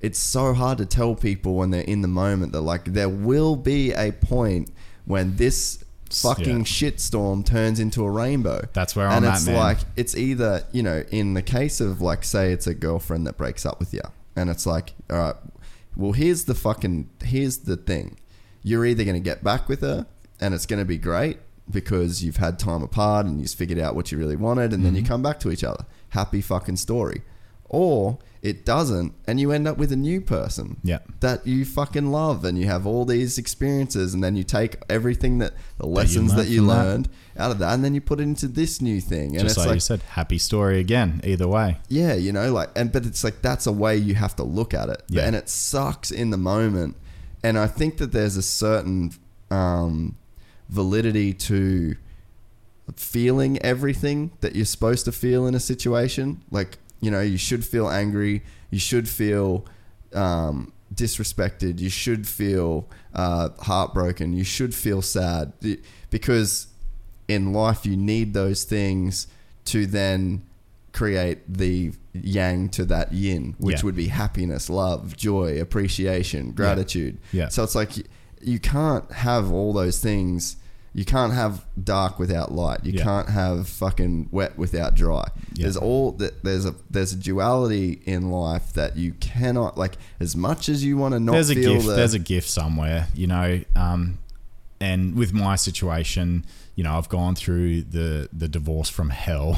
That's that's dragging out over two years, and and it it's affected my time and my relationship with my daughter that I hold. You know, you know how closely I hold her to my heart. yeah Um, but I guess the gift that I'm going to take out of it is when I have a good relationship, I think I'm going to be a, a great person in that relationship, and I'm going to appreciate my daughter even more. yeah. So, um, you know what I'm doing this weekend? What's that? I'm uh, I'm doing ayahuasca. Are ya? Yeah, Fuck. yeah. you gotta tell me where you're doing. It. Yeah, that. yeah. Well, I'm um, uh, Are you doing it here? yeah, Fuck. yeah, in Byron. No shit. Yeah, proper like guided by a shaman and a proper ceremony. So not just you know getting on ayahuasca. It's it's a proper guided sort of ceremony. Yeah. Um, and it was from because I put up a post not too long ago about I was I was so prepared I was going to travel to Peru and um and do the proper ceremony over Yeah. there. And I was only just talking about that like yesterday. The yeah, the, the beauty of social media again. Uh, a friend that I've known, you know, for years, a really, really good mate of mine. I used to swim with him. He reached out and he goes, "Hey, dude, you know, my family know a shaman and blah blah blah," and it's all come from there. And uh, Damn. tomorrow, man, it's on. Have you done much psychedelic stuff before no, that? nah, nothing. Yeah, my advice would be that you. I'm, um, I'm, I'm, still, I'm a bit scared. Yeah, I'm you, nervous, you will but be. um, the thing with psychedelics is, well, like you've smoked weed. Yeah, like heaps. that's a Yeah. psychedelic. Yeah. really. Yeah. So the well, I like to. I vape most nights. You know, that's part of my sort of nighttime routine, and and that's not a that's not a decision that I took lightly. You know, like I've never sort of gotten into any drugs or barely even drink or anything. Yeah. Um, but yeah, it's it's funny when you start to do real research on certain things and um, vaping at night for me has been something that I've introduced into my healthy routine. I'm the exact same. yeah, it's part of my health routine, and uh, you know, a lot of people are resistant or, or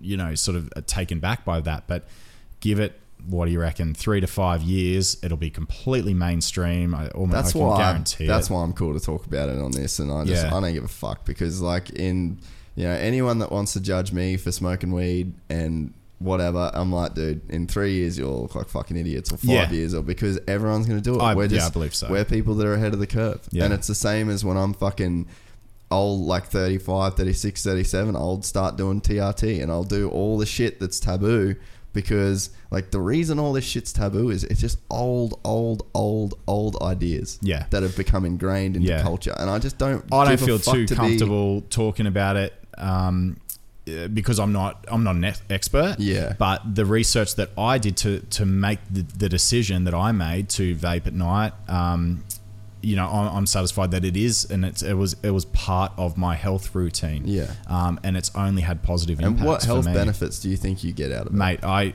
I can actually switch off at night. yeah I'm So- that's where i'm at yeah, so I'll, I can have tough days, and it's not. It's something that I check myself, you know, because I'm really Yeah. worried about. Oh, am I dependent on something or Yeah. not? And I would never ever allow myself to be dependent on anything.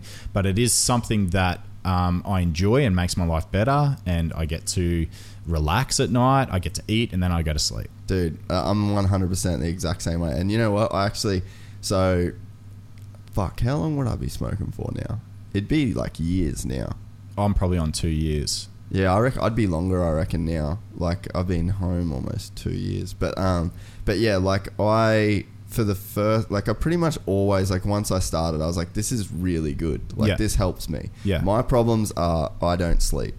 So if I'm the if I don't smoke at night, I will I will be up till two o'clock every single no matter what Yeah. every single night two two thirty three thirty and then I'll set my alarm for seven thirty because I fucking can't wake up later than that. I'll sleep past that if I don't have an alarm because I stayed up so late. But Mm. Yeah. I just can't call myself a productive human if I don't wake Yeah. up uh, on or I think before 7:30. yeah, that's a good attitude. Yeah. And uh, but the problem is, and I'll work. And like even Mick the other night, like I put the Supercross thing up. It was like three o'clock in the morning. And then he gets up in the morning, and because he just got all the access to shit, he's like, Yeah. "Fuck, what time were you up till last night?" Are I you was like, productive when you smoke?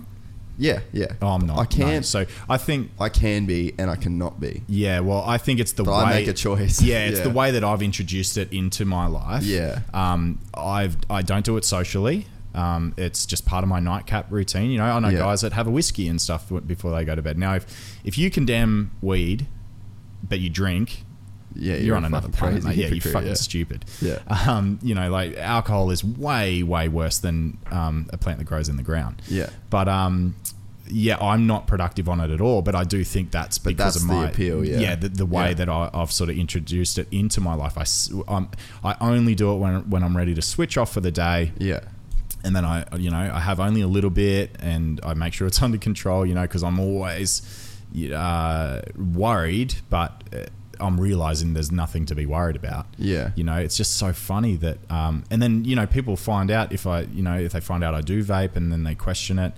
You can tell that they're just been brainwashed by just Yeah. society at the moment. Yeah. But you know, just like you said, three to five years, it's going to be completely mainstream. So And I look at the people around me that like, so even my mum, my mum would be like, oh, well, smoke. And we've got a problem with drugs in our family, which is uh, that's that would be the real reason behind it. Is there's there's some yeah there's some problems with drugs, And, there's absolutely some people that that um, marijuana doesn't agree with. Oh, for sure. You know, just like fucking any, everything. same as alcohol. yes. But so I mean, that, I think that's like more her angle. But then there's like all this stuff in her life that she struggles with, like with like menopause, and she's getting all these hot flushes, and she can't sleep, and like all this shit. Where I'm like, just if you fucking smoke one Mm. little bowl with me at night, you're gonna have the best night's sleep.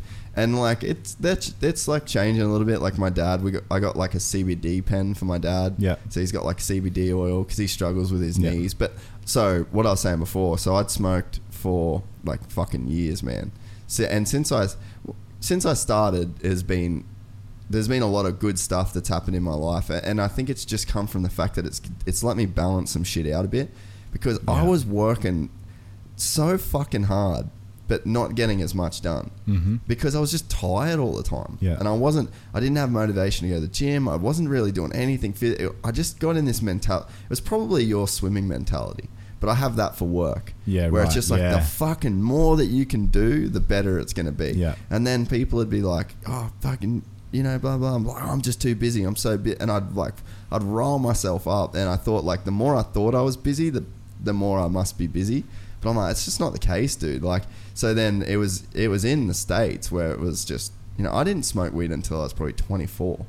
And then once I did, it took me a while to actually enjoy it. I was like, oh, that's fucking shit. Because it Oh, was just yeah. in a social Yeah, experience. and right, I was just like, it slowed me down. I Yeah. didn't talk as much. I wasn't Yeah, being yeah, yeah. funny. Like I, I Yeah. didn't feel like myself. Yeah. But then um, my ex, my ex girlfriend's brother, he was just like a full stoner. Like just every night got stoned, played video games, and then I got so fucking tired of not sleeping and then just working all the time. Yeah. And then I was living with this dude because I, I've never lived. That was the other thing. Like I never lived with a normal person. So like he had a job, Yeah. and then he finished at five, and then he come home, Yeah. And then he fucking smoked weed and played video games, then he went to bed, and then he did it all over again. Yeah. I've lived with like Jay Reinenberg, who is my old business partner, and we were just fucking hustlers, bro. Like just twenty four seven, like working on video projects. I'd be editing, he's pitching stuff. Like we're just on all the time, traveling all over the world, going all these races, and then when we stopped working together, and then I started working with Wes. Hmm. Wes is on another fucking level. So Wes and me are just like we're doing the opposite. We're taking fucking Adderall to stay awake and Yeah, work That's an epidemic in bro. itself. Yeah. That in America is that's Yeah. like the craziest shit. But you know what? Fucking if you want to get some shit done, take Adderall. No. And I'm not even joking. No. I had a I had a video series that I had to do for Transmoto, and it was like 12 videos, and then I had to get on a plane to go to New York, and I just poor time management, left it late. So anyway, I get up at like five in the morning, Hmm. take this Adderall. My flight to my flight to um, New York left San Diego at like nine, so I had to leave my house at six six fifteen or something. Hmm. So anyway, take this Adderall at like five thirty in the morning. I fucking worked non-stop, dude. I don't even remember getting up to take a piss. Fuck. I edited all twelve videos, which would have been like a like a week project for me, dude. That's like just a normal. Shit. I'm not even. Like, You're gonna get not- people hooked on this shit now. I won't even oh, I take even- Panadol, man. I'm like just- I I barely, I yeah, I have don't like, any I don't like any prescription meds. I don't like meds. You know, I barely even take that. But yeah, like that's why for for me, vaping at night was a big deal. Oh yeah. Yeah. Do you do you do CBD as well? Yeah, honestly, so I don't. I've got a CBD pen that I've got, and I don't know that it does and as much. What do you mean by a CBD pen? Oh, like a vape pen. So I yeah, have it- right. like yeah, I just have no. it Well, I've a I take the actual CBD oil. And so what do you do with that? I just oral. Oh, so yeah, yeah, yeah. It's I mean the combination of the THC that I get from the vape. Yeah. So I just put the weed in and vape vape the weed, and then I'll have um, I'll just put a little bit of just a rice grain Yeah, spit out of CBD oil. And um, so the THC puts me to sleep. The CBD keeps me asleep. And I, Yeah, yeah. yeah. And I have felt healthier and and better ever since you know including those into my health routine. yeah, Um, you know, I've got a mate that he he has sleeping tablets every single night, yeah. No, and I, fucking hate that. I, I so hate I, that. I had that, dude. When I was a kid, man, I fucking had insomnia, like bad. Yeah. and I couldn't sleep, and I was on. It's hard was for me I to comment because. I have I've never had real issues with sleeping, but you know sometimes with the situation I'm in, my mind will tick over. And uh, but yeah, the vaping, and then in, in, I've only recently started the CBD oil as well. Yeah. um, and that that puts I'd be interested. I should back to back mine versus yours because I, I just Mm. don't. I haven't had any other than the stuff that I've got. Yeah. But like, so I guess what well, I fucking got keep getting distracted in these stories. But Yeah. I, since I started, I hadn't really had any like extended period of time off. Yeah. And then I was like, oh, my. Is it too much? Because I'm fucking brutally honest. Like, I don't want to. I'm the same as you. I don't want to be a person that's dependent on something just because it feels good doesn't Mm. Yeah. mean it is good. And you can alcohol, cocaine, all that shit. Like that's what you apply it to. So I'm like, I, I really need to be strict on myself because, and especially with the family drug stuff of Yeah. like, uh, am I doing this too much? Is it actually benefiting my life? And Yeah. like, so I almost was But like, that's good to you know to Yeah, keep it in check and, and check. so I, I just said, look, I'll go to Vietnam.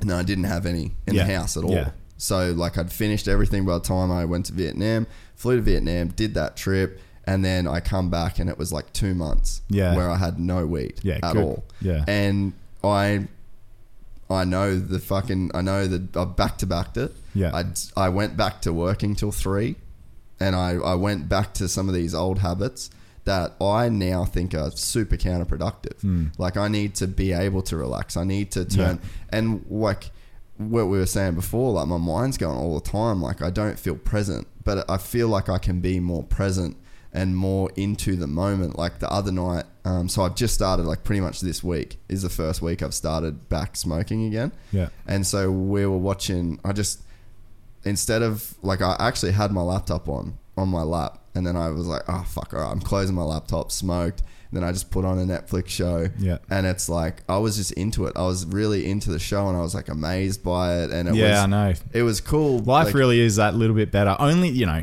at, when, can't be when all the the times time, yeah though, when yeah. the times right. Yeah, so for me, it's at night, and I enjoy food way more, obviously. yeah.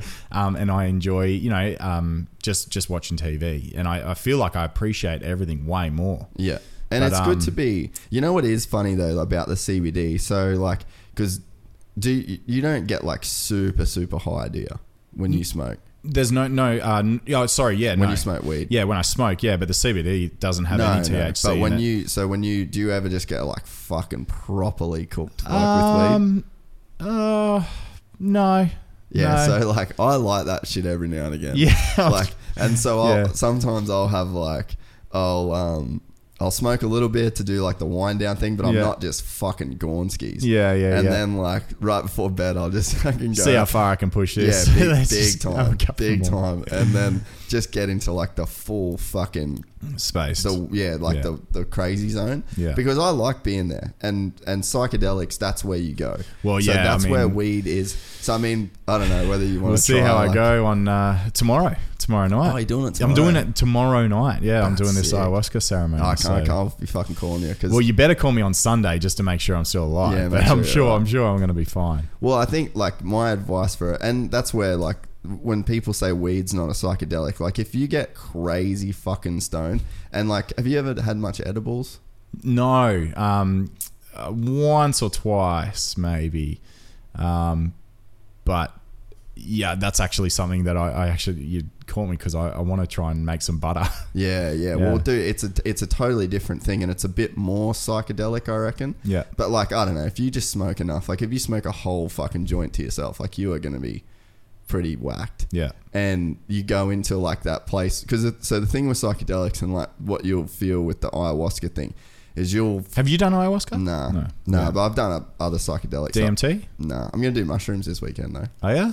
yeah we're, we're all gonna do some decent mushrooms which is Yeah. pretty fucking cool but I want I want to um I just haven't been around DMT like I have I would like to do it Yeah. I wonder if I want like I feel like I need to um, have like another maybe this mushrooms thing will be good for that just because I feel like I want to just know that I could be in check because you've got to let go. So like when you do your ayahuasca, obviously just speaking to someone that hasn't done it, but with my experience that I have had with that stuff, you can't fight the feeling. Like when you know when people say like, "Oh, I smoked too much weed once, I had a panic attack or whatever." I think that comes from like you're trying, you're not letting go. Yeah. Of like, you, Yeah. It's like Yeah, I've reality. heard that that that reality slips away. Yeah. And I've had that. Like I got fu- like when when I first started smoking, one of my mates is one of the best action sports photographer in the world for mine, and uh, he's just a he's one of those dudes that's like a functional stoner. He's stoned all day, all day, every Yeah, day. Not me. No, I'm not that guy either. But um, so anyway, we we we our car, our van broke down in Vegas, and he had like a, a green like a weed card from California. Oh, no He's like, oh, yeah. I'll go try buy some shit. So anyway, we waited for like fucking ages. Um, so we bought he bought all this shit, and then we went. We finally got going. By the time we got back, we were just like, fuck, we're gonna get on it.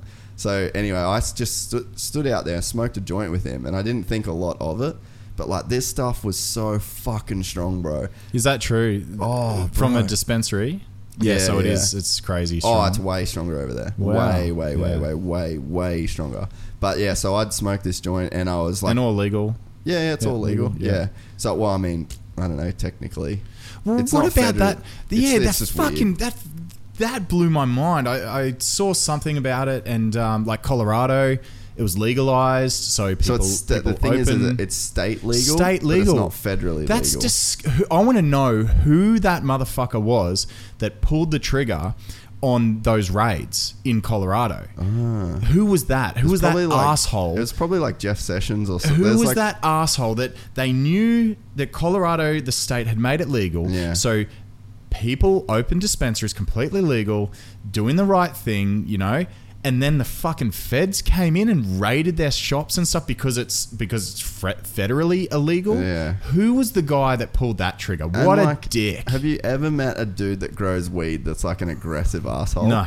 That grows like really good Yeah. weed. Not, you know what I mean? But, like really yeah, cares. that- it's just like, it's such a nice community off. of people. Yeah.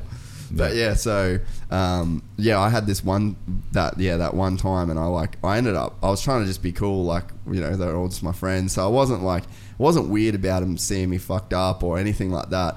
I just legit was like, oh, I can't. I was like, I can't swallow, and I'm like trying to like, and I'm like fucking close. I'm like, oh no, and uh, and then I was like, I can't fucking breathe. I can't breathe. I can't swallow. Felt like my throat was closing in. And then like full fucking paranoid stoner, like Hmm. googling like, does your throat get closed from smoke? I was Oh, like, oh, I've had I've some gotta tell you a kind of, but like, but what it, all it is is I was just like getting, I was fucking high and I was struggling to accept, and then everything tightens up. You get tense and you're like, Ugh, and Hmm. you start to freak out.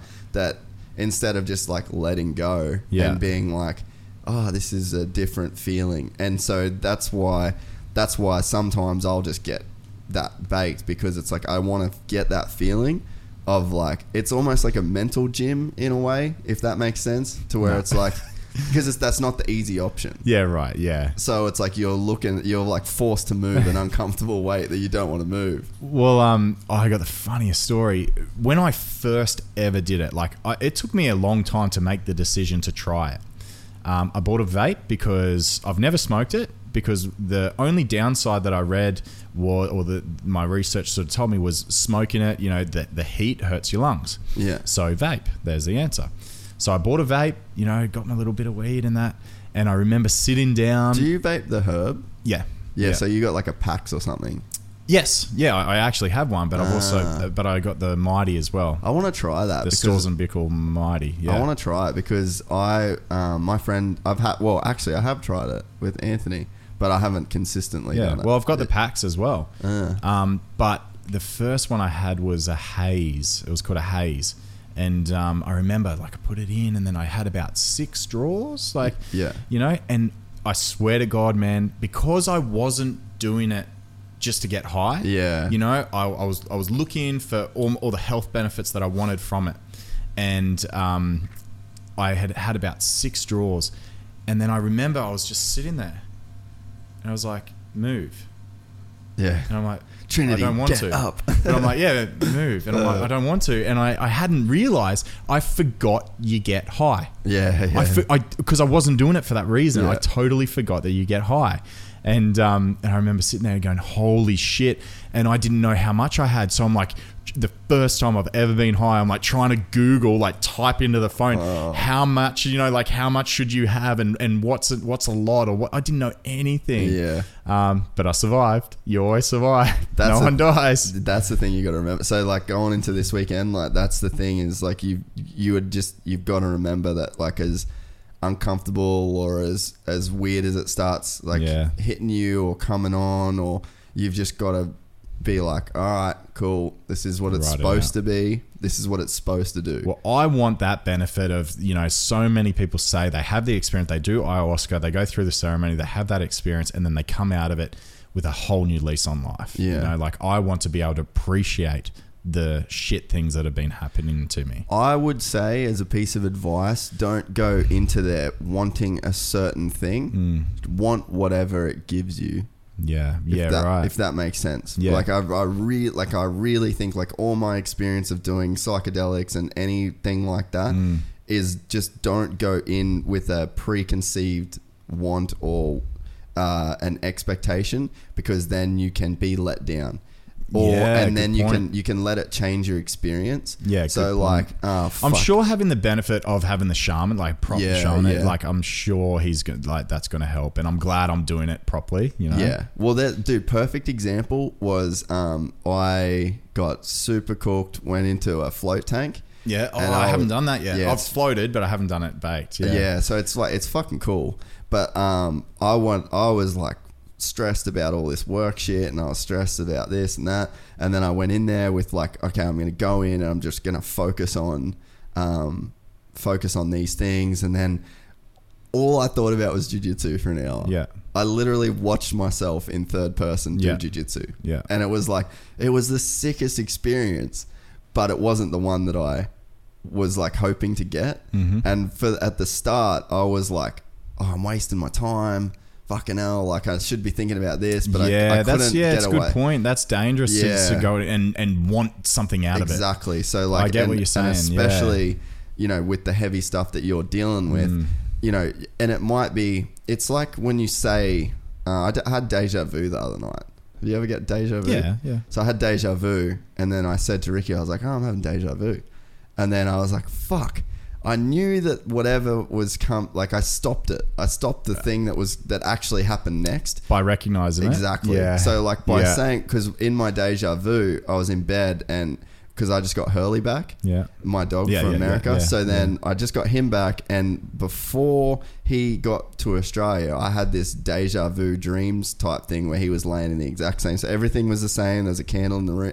Everything was the same, and then he got up and then he moved, and then I was to the point where he was just about to move. And then I said, "Oh, I've got deja vu." Yeah. And then nothing else happened. It was just like everything got sucked away. Yeah. So I think the same thing can happen with like a, any kind of psychedelic experience or any kind of like intense like drug experience. Yeah. Is if you start trying to change the change the road that you're going down, uh, it can kind of fuck with you, but it can also just stop what was supposed to happen happening. Mm-hmm. So it's like I think anytime you do those kind of things, it's like that they have the, that it has their its own plan. Yeah. and you shouldn't fuck with it. Yeah, I and it might start going down a road Yeah. that you're like, well, this doesn't relate to the problems I come here I to want to address. Yeah, right, but just but it- yeah, it it could be, Yeah. and by ch- by changing it, That's a really yeah, really good advice. yeah, so I think that anytime I've done anything like that where I'm going in and I'm like, this is going to be pretty intense, I just go in with that thinking of like, don't change anything, don't think about anything else, just like just exist in that moment. Mm. Yeah. So, and that's where edibles are really cool because they they're pretty intense when you do like a lot of them. Yeah. And you've really got to like ride out the storm. And it always ends up it always ends up being like a whew, Yeah. Well, I've never got to that point where I want to get off the ride. You know, like I've never Yeah. got to that point where I'm like, oh, I've, oh, I don't want this anymore. You know. I think people should get to that Oh, point. I reckon. Like, but really, like, I've got to that point of fucking. I don't know. I want to Yeah. go. I want to go. Yeah, want to go. No. want to go. Pineapples. Pineapples. Pineapples. What is what's that? That's on Kevin Hart's. Thing. Yeah, Kevin Hart that's his- safe word, yeah. safe word. Pineapple. Pineapple. Yeah. But um, but no, it's fucking. It's sick that it's sick that you're doing it. yeah. Oh, yeah. I think it's I think it's appropriate. And Byron now. too would be pretty cool. Yeah, yeah. Just thank God to my mate. He's my mate has he's such a legend. He's just um, reached out over the last few weeks, and we've been chatting heaps. And um, yeah, really good guy.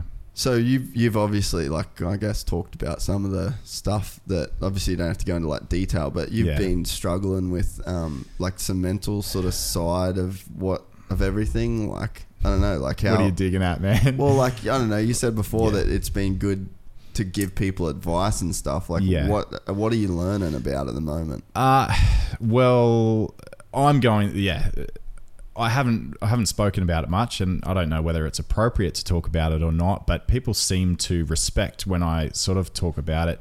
Um, I'm going through a really tough sort of divorce, and, and this, you know, we we separated two years ago. Um, but it's it's the it's the financial side of things um, that's dragging out, but also you know in terms of my daughter. Um, and that's I've never experienced. You know, I used to roll my eyes at things like depression and anxiety, Yeah. and um, you know, as soon as I started having frustrations in regards to my daughter, and when I can see my daughter, and you know, um, yeah, certain things like that. Um, yeah, it's it's it's been super tough, man, and, and um, I'm that statistic now. You know, I'm like father's rights and you know that Yeah. that sort of stuff, and there really is, man. Like I've been disgusted. I've been absolutely appalled at the system. You know, the system's broken, and and you know stuff like that. Yeah. And, and I do. I feel like men are we struggle as, as men and fathers just for equal rights. Like I just want to be an equal, and and my ex partner just just can't seem to get that uh, that across that that thought that I am equal. Yeah. I'm a, I'm a dad. I'm not not a caretaker. Like you can't just dictate everything in regards to the care of my daughter. Yeah. Um, and you know, being in that Especially when you're like a highly functioning adult. I'm a good dad. You know, I, I might I might half understand it if I was some shitbag. Yeah. I'm a good it's like dad. I'm a good fit to care for person. yeah. someone, yeah. Um, and uh, it's the most frustrating thing I've ever been through in my life. Mm. Um, and I have gone in the depths of depression and anxiety and, and been up at night just crying. Um, and yeah, I don't really think I've ever really spoken about this sort of stuff, but um, I'm certainly not an expert on it, but I've been through hell, man. Um, but yeah, I guess exercise is, is sort of the, the thing that keeps me in check and then cer- certainly helps with everything. Um, but then, my part of my health routine at night is when I, you know, uh, I've I actually had a friend when I was in the depths of it, like really struggling, and a friend came up and she was hanging out and she said, "I'm not going to leave you." You know, I was just crying. She was helping me move out of my house and, and all this sort of stuff, and I was just there on the couch, uh, just in absolute mess. And um, and then I vaped, and she was like, "Oh my god, I can see now." Yeah. She's like, "You're okay now," and I'm like, "Yeah, I guess so." You know, and I, it wasn't just because I was just stoned or anything, but it just sort of mellowed me out, and, and I guess you kind of just accept things as they are, or, or see them in a different light. But um, as soon as I started opening up about this sort of stuff, man, like my social media and that was just going crazy because I, I think Well, I it's a crazy time that we live in. struggling. Yeah. a lot of lot of people are struggling, man. Yeah, the mess, dude. The messages I get on here are like are so hard for me to even like respond to, and it's not be, like I've definitely been depressed as fuck before. Like I've been in super bad situations mentally. Yeah. but at the same time, I still don't feel like qualified to speak on everyone's situation. yeah. the I be, time, I you know? really, you know, I try and always stay in my lane, and Yeah, you know. and But I guess my vehicle of dealing with it is fitness, and if, if I can offer, Yeah. you know, help to people that are struggling in in that regard through the vehicle of fitness or nutrition, um, then that makes me really happy, you know. And that's a new because that's a new new part of me.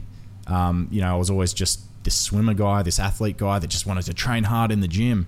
But now I've got this whole new side of me where I'm also using the vehicle of fitness to help people that, that Yeah. are struggling with mental issues as well. You know what we were saying before about like um you know you'll know it's worth it or whatever like at the end of the road like once it's all sort of done and you you're back to feeling 100% and Yeah. then like the situation's resolved but like imagine if someone like if someone come up to you now and said like oh because of what you say about depression anxiety and fitness you actually stopped me from killing myself i yeah, would have killed myself How powerful is that? but then, like, would you then accept this burden a bit easier? Would it make you feel a bit better about everything that you're going through if Yes. you knew, you know? And I think that, if it helps someone else down the track, yeah, and yeah. I think that that might be a thing to sort of help you now. yeah, right, Take some solace in that yeah, because it probably is true, dude.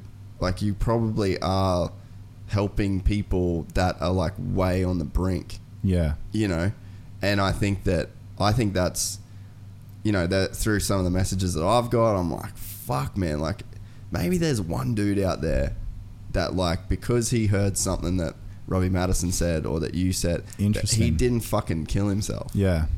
then it's like that's a huge win for like Or it made him smile, or made him have a realization. Of, yeah, that's really cool. and then man. it's like so i mean you know as much as these burdens that you carry now they just fucking suck like and they just feel like they suck the life out of you but it's like you know if you could take a bullet for your fucking someone, like that's really what you're doing, man.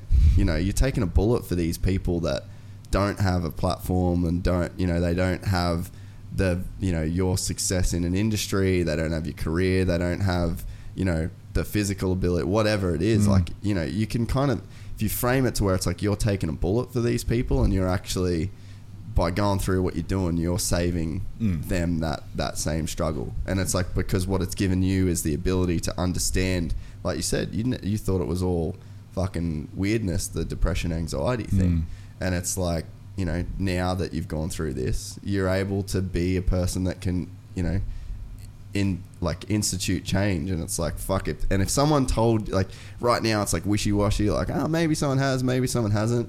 But just think like if someone did come up to you and definitively said like if you didn't go through this shit with mm. your ex i'd be dead. Yeah. then you'd probably go That would be like incredible and awesome, but I guess you know as we've been make you chatting, feel worth it you know Yeah, yeah. like, well, it's fuck, it going to anyway, bad, mate, you because know? it's all Yeah. about mindset. Uh, I'm going to feel like that anyway. I know I am. Yeah. Um, I am really looking forward to that. I'm I'm lying right now, as in saying that I know that it's. Uh, or sorry, I'm not lying, but but you believe it I'm not you don't there. know it I Yeah. know. I Yeah. know that sooner or later, I'm going to be thankful for everything that's happened. I'm going to be a stronger, more resilient person. I'm going to have a better lease and outlook on life. I'm not there yet. I can't wait till I get there. I know I'm going to get there. Yeah. Oh, and and it's just it's just the fucking nature of it, and it's like you almost can't lose a race you don't quit. Yeah. You know Yeah. what I mean? Yes, mate. Yeah. Because that's what this life is. This or that even that that principle, like just one percent better every week. Yeah. One percent better every day. Just you know, just consistency, man. and then comparing it to like how you were, not to where you want to be, Yeah. is key as well. Yeah. But yeah, I mean that's you know that's sort of one thing that I always try and think of is like that's where I get like you know with different policies and different like you know like the gun thing or whatever. It's like fuck if it saves one life, isn't it worth it? Mm. Like if you could fully know that by making a certain kind of gun illegal, it not, might not stop everyone fucking dying. It might not stop every mass shooting that Mm. it happens. It might not. But fuck, if it means one kid, little Sally, doesn't fucking die, Oh shit. Then it's like. this is a scary rabbit hole. But isn't it what you know? But I, I Absolutely, try, and, but but. I try and apply that thinking to everything Yeah. and it, it just to like justify shit that seems because that's what it is like when you get depressed it's it's a big problem it's not like th- there's not this one thing so it's like i try i, I try and apply like these extreme ways of thinking Yeah. Right. that it's like well if this was the case Put it on a huge scale. put it on like this insane scale yeah. that then you can reduce down to like some really small insignificant thing that would actually really matter Mm-hmm. Yeah. that like doesn't seem that big of a deal to like yeah if someone said because you went through this and you talked about it i didn't kill myself Yeah, dude. Yeah. and then you'd be like so would you go through it all again if it if you knew that i'd die as a result of it then you go fuck no it wasn't that big of a deal Mm. Yeah. so you know and it's it sounds silly and it doesn't help the feelings at the time but it's like I, I feel like it can give a bit of perspective to like big and problems the victim mentality and yeah. and it's like because I think that's maybe some of the problem is like these these things that you deal with seem so big. You're like, this will not, and it, it won't get better today. It won't get mm. better tomorrow. It won't get better the next day. It won't get better the day after that. Yeah. and you know that, and that's a fucking sucky way to live. This shit has dragged on just stupid, like stupid amount. Yeah. But again, it's I'm been only, the whole I'm time I've known you. yeah. You don't know me. Yeah, I was going to say You've I don't met know. me, man. Yeah. You're like you've only met the Ryan that's dealing with a whole heap of shit. Well, you're still a good cunt. I like So, so. so. that's something. Are you still Thanks, doing the man. houseboat thing? Yeah. When's that all going? Well, that you know, that's all part of my process, man. So that's so exciting. Um, I'm moving on to a houseboat. I'm on a boat. It's it's more of a house than it is a boat. It's Yeah. definitely like an apartment on water. It's fucking awesome. It's so And I am- gangster. I'm like actually jealous of it. It's basically making the best of a bad situation because of all the everything that's going on. You know, I'm selling the house, I'm getting out, and I need a fucking change, man. Yeah. Like, and I told you, like, just today, um, that experience living in Malta and doing what I did and being solo for so long. Um, I've always wanted a different lifestyle. I've always Mm. wanted a different kind of house and you know different you know uh, and this is the answer. And I'm I'm so excited about that, man. I hope it all works out. I'm pretty sure it's going to work out. I know better than to count my chickens before they hatch. that's but true, um, yeah, it's a pretty solid deal, and um, I'm looking forward to to that different kind of lifestyle, man. So don't be surprised if you see me hanging out on the Broadwater or in the Tweed or something, just cruising on this boat. I'm getting into fishing heaps. I'm um, I'm going to be spending a lot of time. now? Yeah, and I bought all the spearfishing gear. I can't wait to get into spearfishing. So I've Yeah. got the whole kit. I just um, I haven't gone yet. I- I've gone swimming a few times, and obviously I think I've got a bit of a leg up You can swim because I can swim. Yeah. I can swim all right. Um, and and the breath hold sort of stuff with free diving, so I do that okay. Yeah. Um, but I'm really looking forward. I think that's going to be my new thing actually. Yeah. Um, There's some sick spots to do it out here. Yeah, yeah. Well, um, yeah. I've sort of identified a few places where I can go, and um, but yeah, this whole this whole I'm moving on a house, but I'm going full Aquaman. That's fucking sick. Dude, Yeah. you- one of the things too that like obviously to fucking keep talking about jiu-jitsu, but like the whole like white belt thing, I think there's it's something so important about being a white belt at something. yes, mate. All the time. Yes, you are. Like- So, you you should be a beginner at something and not be fucking scared of being Oh, a beginner. That's something that I've said for years, and and I love being shit at stuff and and trying new stuff and not having any you know any barriers to entry just because I haven't done it before. I might not be good at it. The best thing is being a beginner. Oh, dude, and man, the fucking like, I think a lot of the t- a lot of the negativity and a lot of that shit, like people just don't have a lot of purpose. Yeah, and so many You know, people. Yeah, well, so many people don't commit to doing anything because they don't want to be be a beginner, or you know, might be later in life when they're in their mid thirties, late forties, yeah. you know, whatever. Fuck that, man. I'm always going to try new shit. Because, dude, the gratification that comes from like, I'm like I'm technically still a white belt, but it's like from the day I fucking walked in the gym, I am a different human being. Co- fucking different. Hmm. Like that. If the sa- if the me from a year ago walked into the gym right now, that dude would go, "What the fuck? How am I supposed? I can't do that." Yeah, You know. I think it's so healthy to, to, to, be a beginner and stuff. And that's the same as like so when you said the the spearfishing thing, like I'm excited for you because Yeah. that's going back to a white belt. Yeah, and yeah. it's like you've you've achieved so much as a swimmer, and then you've achieved a lot as a personal trainer, and you're a fit dude, and it's like you're at a maintenance phase of like keeping smashing these goals, but it's you're not a white belt at that anymore. Mm.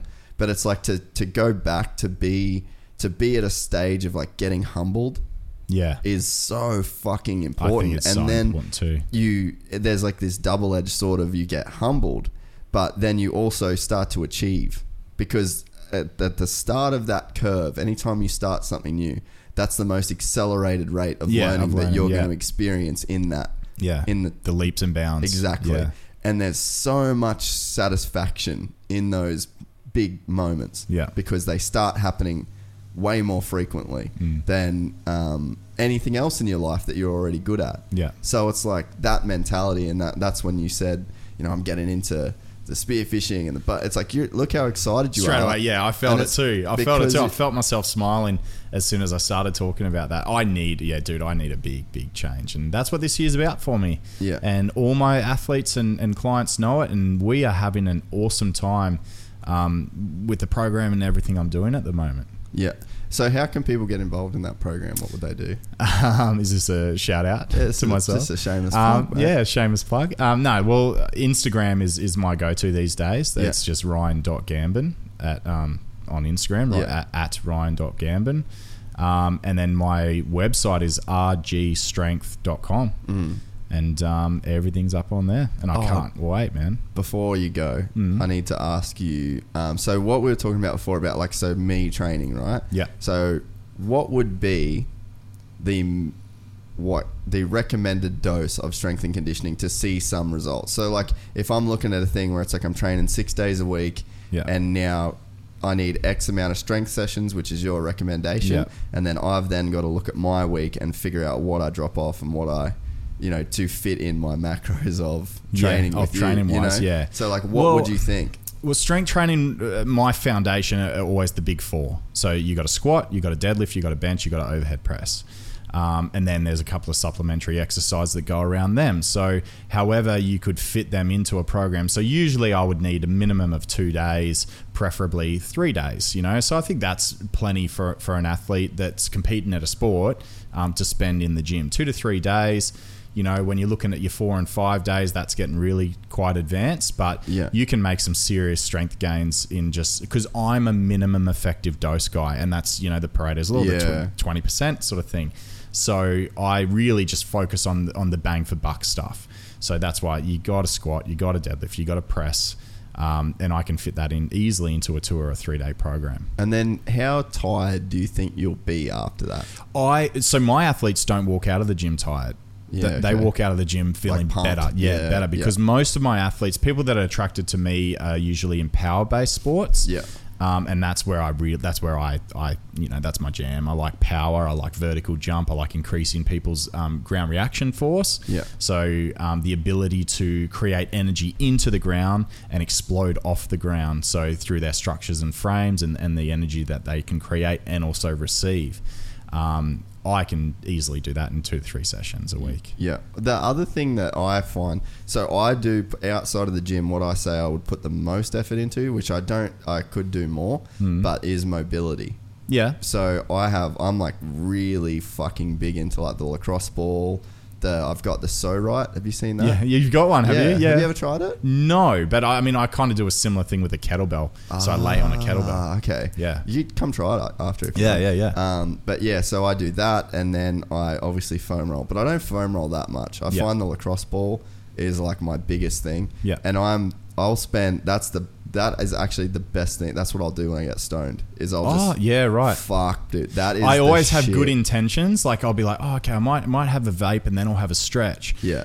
But then I get stuck on the couch. I get couch lock. Yeah, dude. No, Yeah. I'm telling you to to do that stoned. It makes the pain different. Yeah. It makes. Oh, the yeah, whole- I would I would believe that. Yeah. Yeah, that's so that's But, actually um, that's my favorite thing to do basically. But that, so that would be what I'd be really interested in as well because like especially like retaining guard if you can bring your legs Yeah. or like if you, if I can get my knee to my collarbone with very little resistance and then Yeah. that internal rotation with like my hips Yeah. and you know what I mean so it's like that to me would I would see as like a massive benefit as well and it's like I don't know that I'm training my mobility or if I'm doing things that would ga- enhance that. I think that the stre- the like a big one has been Well- there at the back of my shoulder with the lacrosse ball. Yeah. I've fixed all of the impingements in my shoulders just by the lacrosse ball being in the back of my uh, Just trigger pointing. yeah trigger pointing that, Yeah. and then like. Dude, the fucking range. I thought I was gonna have to have a shoulder surgery. Yeah, right. Like this shoulder, I couldn't straighten it, but it had just it felt like there was a bone chip in Mm. the front of my joint, and it was from this muscle behind it being tight, and that's from just self exploration with this massage ball, Yeah. and like putting in a lot of hours on the ground. Yeah. Well, I, you know, like one of one of my big things is mobility, and I'm always complimented um, for my mo- Yeah, mobility yeah. at my size. Um, and a huge misconception is strength training will make you less mobile. Um, not moving will make you less Yeah. mobile, and strength training, when you train a full range of motion, makes you more mobile because you are moving. Mm. Um, there is something to be said about flexibility um, being a um, Well, I don't think I'm that flexible, dude. well, I don't want to come across in the wrong wrong way, but it, uh, athletes need to be flexible enough to perform the tasks that they have to Yeah. perform. When you're more flexible than that, it doesn't really matter. yeah, You know, so it's not something that you have to. Mobility comes quite easily to me because before I train, I force myself to do mobility exercises. So I spend time in a deep squat. Yeah, I do yeah. down dog. I do mobility flows. Yeah. So part of my train, I love my training routine. I do a little bit of light cardio. I do mobility work and it'll be like a flow. So it'll be a three to five minute flow of down dog to seated to stretch, you know, to Yeah. movement. And it's just movement based stuff. Um, and that's that's why I can move because I keep moving. Yeah. So many people can't sit in a deep squat comfortably yeah, with posture and sit down in a full squat. so many people can't do it because we don't do you don't it. do it. Yeah. Right? So you won't find an Asian that has to when they go to the toilet, they they do a deep squat. Yeah. You won't find an Asian with tight hips. No. Because they regularly are in a deep squat. Yeah. But They're not when- doing mobility training. yeah, and, and Blossom is a, is a beautiful example. My daughter Blossom, who's only five, um, she can sit in a deep squat with posture and play, you know, all day. And then I say, when will she not be able to do that? when she stops doing it. When she stops doing Yeah. it. And but if she keeps doing it, she'll be able to do it forever, you know. And just like me, people are surprised that I can sit in a deep squat and maintain it, and I could literally sit there all day comfortably. Yeah. And then I'll have people that you would assume, like yourself, maybe, you know, would you would sit next to me, you would assume that you're more flexible than me. Yeah. But you probably not because I'm regularly experiencing all those different ranges of motion. Movement really is medicine. Yeah. And uh, but yeah, I didn't want to come across wrong and say because you can't. Well, I think that flexibility and mobility are pretty in, independent of each other. Yeah. Because I get told all the time when people are like, even last night, like goes like, "Oh, he's so flexible," and it's like a backhanded compliment in a way. Yeah. And it's just like, I'm not that flexible, but I feel like I have dexterity and uh, certain range of motion in joints and Yeah, stuff. so you obviously know the difference between mobility and flexibility. Yeah, so, and I think that people get it confused because yeah, I need to work. Well, they think my- it's the same thing. you yeah, know? and Yeah. I'm not flexible. Like I can bet on my left hamstring, I can barely touch my toes. Yeah, if I've we got- were to do say range of motion test where you know I sh- I get you to touch your toes, you Yeah. know, or you do it dynamically with movement, and you'd probably be sweet. but when someone's pushing down and like they're forcing my hip to go a certain way, like there is there is a weird mobility and dexterity that I got. Yeah. But I, I would think that you know I would benefit even more and more and more from more mobility and just being able to Doesn't take a lot, up. man. If you Yeah. have again bang for buck, like Yeah. again minimum effective dose, like what are the key things that you could do that will address that? You can sort your mobility out in two to three minutes. you Yeah. know, just before you train. Well, you know what I did, dude. So when I was up in Cairns, uh, there's a sick gym, and uh, they're called Fusion Fight and Sport for anyone that's up there. Um, and at the start of all of their jiu-jitsu classes, the coach Garrett's fucking super nice dude. He does a five minute yoga for BJJ thing. Yeah. And like, And dude, it just flows oh, through. Oh yeah, and I felt cool. like a bag of dicks when I walked in the gym. Like I was like, it was early. I had to, Yeah. I had to get up at five to get there for the six o'clock class. Yeah. And I was just like, "Ugh," hadn't Yeah. eaten, hadn't had a coffee. I was felt like a fucking yeah bag of dicks. You're talking to a guy who gets up at four every morning. Yeah, so like you got to sleep in. uh, but so we uh, we did this uh, five minute yoga deal, and I felt ready to fucking rip. Yeah. And then I can't remember all of it, but I can remember like quite a bit of it. And now before class, I'm doing my weird fucking yoga shit. Yeah. And like it's just I felt so much more mobile. I felt like Hmm. it's like if your hips need to breathe, or if you need to like pull them pull shit out so that Yeah. new blood or whatever gets in there and lubes it all up. Yeah, I a- felt lubricated. a lot of my mobility routines, I've got five strict mobility routines that I do, all two to three minutes long. Um, a lot of it has been influenced from the stuff that I've done at jiu-jitsu and yoga, Yeah. and then my own little spin on things as well. Yeah. Yeah, well that I think that would be something that would benefit. But yeah, I think that they're the questions I've had in terms of like how many sessions would I need to do? How much would that take away from my skill based training? Yeah. And then You got to suck it up and just come. yeah, no, come. I will. Ne- next week We'll I'll come fun. then. Let's Yeah. do a three day thing next week. Yeah. And then I'll just fucking see how I feel. But um, but yeah, that's almost three hours, bro. Holy. Was there anything else we? Co- I think we've covered everything that we. Uh, I think this was a better chat than the last one too. Yeah. I was in a weird mood that I don't know why. Like that, it was the first podcast I've ever done where so me and Mick went to dinner Yeah. straight after it, and Mick was just like, "Fuck, he's such a nice dude," and man, should I ask this and should I? Yeah, he sent me a message after. Yeah. Yeah. yeah, he was so nice, man. and I, I was just like, dude, I really, I just didn't feel like I was on my A game of this, Yeah. and it was like the first time where I was like, "Fuck, I wish I could redo that." Well, we And tend to go funny. really long. Like I didn't realize that was three hours. Goes Jesus. so quick. Yeah. Yeah. I had to look at it then. I look at the little stopwatch down Yeah, there. let's wrap Um, this sucker up. Dude, what were no before we go because when you finished last time, Yeah. Mick asked what you ate for breakfast, and then I was like, "Fuck, I wish we recorded that." I almost forgot again, but like, you Well- tell people your breakfast smoothie and breakfast Well, routine. well, my routine is so I wake up in the morning. I've been doing it forever. Um, so I wake up in the morning. I, I like either fish or steak. So I'll rotate fish or, or steak in the morning. I just have spinach in with that. yeah, Um, so I, I could do this shit with my eyes closed. So I wake up in the morning, I dump half a bag of spinach, um, orange juice, and a carrot and some Himalayan um, sea salt in my blender. I'll blend that up and I'll scull that straight away, just straight down the hatch. Then I'll wash. Does it taste that bad or you just no, it's it? good. Yeah, it tastes like orange juice because I just use the orange juice, yeah, yeah, blend yeah. up the spinach and, and the carrot, um, and then smash the bit of I'm gonna do Himalayan that in the salt as well. I just scull that straight away. I'm lucky. I've got a really good blender. I've got a Vitamix. If I had to take one thing out of my house with me, it would be that blender because Yeah. I use it twice a day, every single day. Yeah, right. So that's what I do. I drag my feet out of bed. I, I blend up the spinach, carrot, and um, orange juice, scull that, and then I wash that out and get it ready for my next sort of shakes. While I'm doing that, I'll be cooking. I'll turn the pan on and I cook um, either my fish and spinach or my steak and spinach. So essentially, you're having a bag of spinach every morning. Yeah, yeah. I didn't even think. Of, plus, yeah, yeah. So spinach, spinach is like my go-to green, um, and then my next shake, which yeah, they you, you like, is um, I actually the night before I'll crack and cook 15 eggs. Um, I just scramble them, so and I just cook them in the microwave. I probably shouldn't. I'd rather cook them, but time poor. Uh, then I put it in the fridge, so that in the morning I wake up, the eggs are there. They're just in a glass container.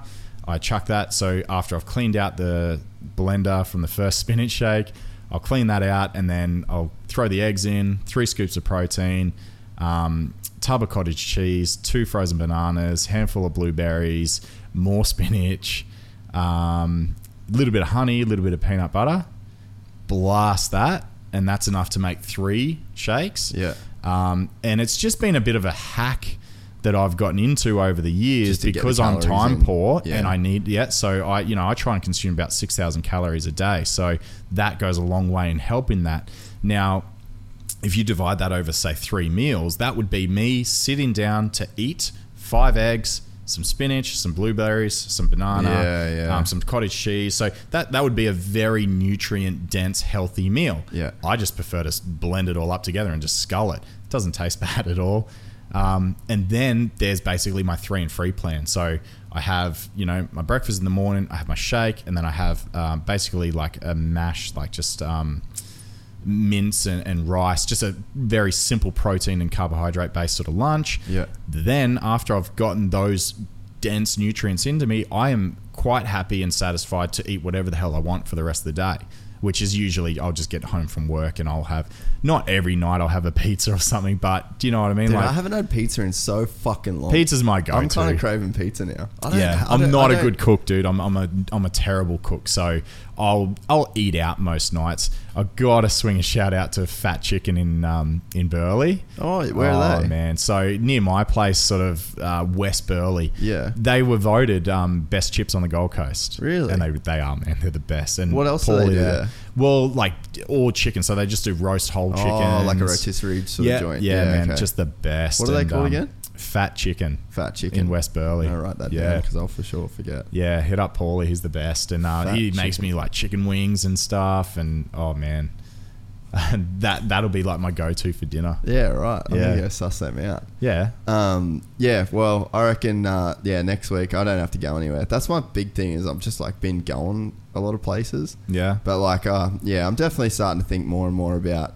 the the training side of it, and I think nutrition wise, I do pretty well. Like eating, I never, you know, like to the, the other thing is I'll always eat leftovers, so I'm very rarely doing like a shit meal. Yeah. like I, I'm pretty much always eating well. Yeah. Um, but I think that I could probably do the shakes a little bit better just to get a little bit more um, in. And then the biggest thing I struggle with is dehydration. Like I was literally in hospital Saturday because I Oh got mate, dehydrated. I have the best product ever. really. Yeah, Element L M N T. Yeah. Um, on Instagram, they're called Drink Element.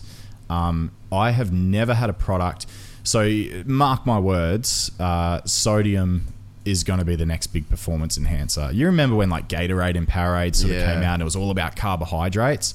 Well, you know they're not addressing your electrolyte needs. So Well, sodium is what basically sucks the water and keeps the water in your system, Well, right? what when you're like when performance wise and, and when you're thirsty, like you're craving electrolytes, not just water on its own, not just and certainly not carbohydrates.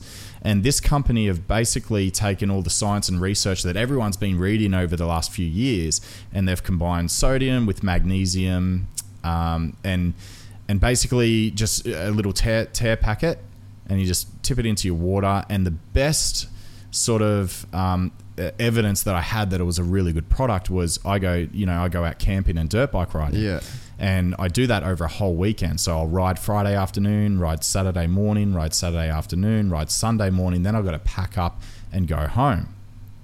Well, when I get home, I'm exhausted. Like, Yeah. you know, it's it's as you know, it's hard, right? Well, Hard work riding dirt bikes, um, and I'll be exhausted. Well, after this weekend, and I had that product, and I probably drank. I had like two sachets a day. I remember I was putting my bike away.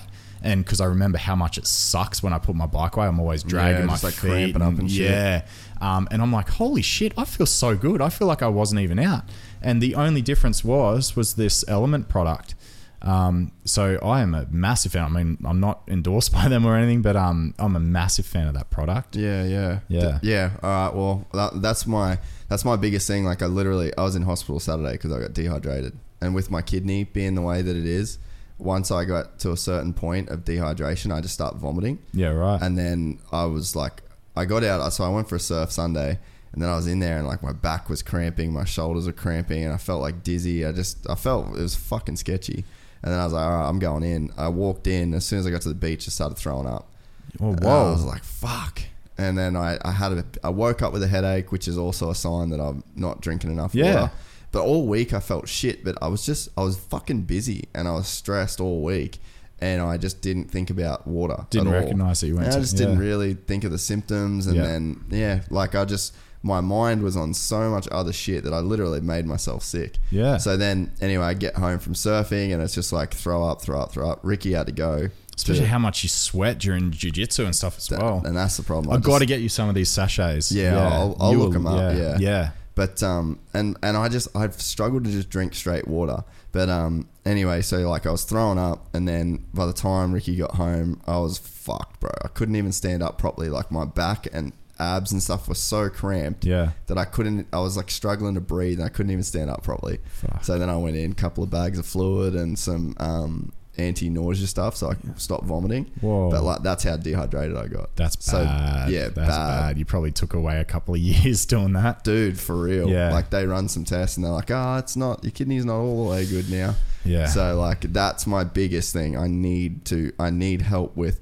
I mean, I don't need help. I just need to fucking drink water. But be there's. I, I need to have some a product that makes me drink water easier and like helps me out. So I'll definitely look them up. Yeah. But um, dude, this was a way better podcast than the first one, and that's my fault, not yours. I, was, bro. I wasn't. I just. I don't know. I wasn't fucking. Yeah. Anyway, the stresses of it all. But um, I'm really glad that you uh, made the time to come back, and Yeah, thanks, man. um, I think we covered everything and more that we uh, didn't cover. You think we covered all, everything? well, we have to. Within three hours, man, I got nothing left to tell. Yeah. all right. Well, um, yeah. I'll talk to you real soon, and uh, we'll bro. put this out. I'm literally going to put this out right now. Cool. Sweet, bro. Cheers, man.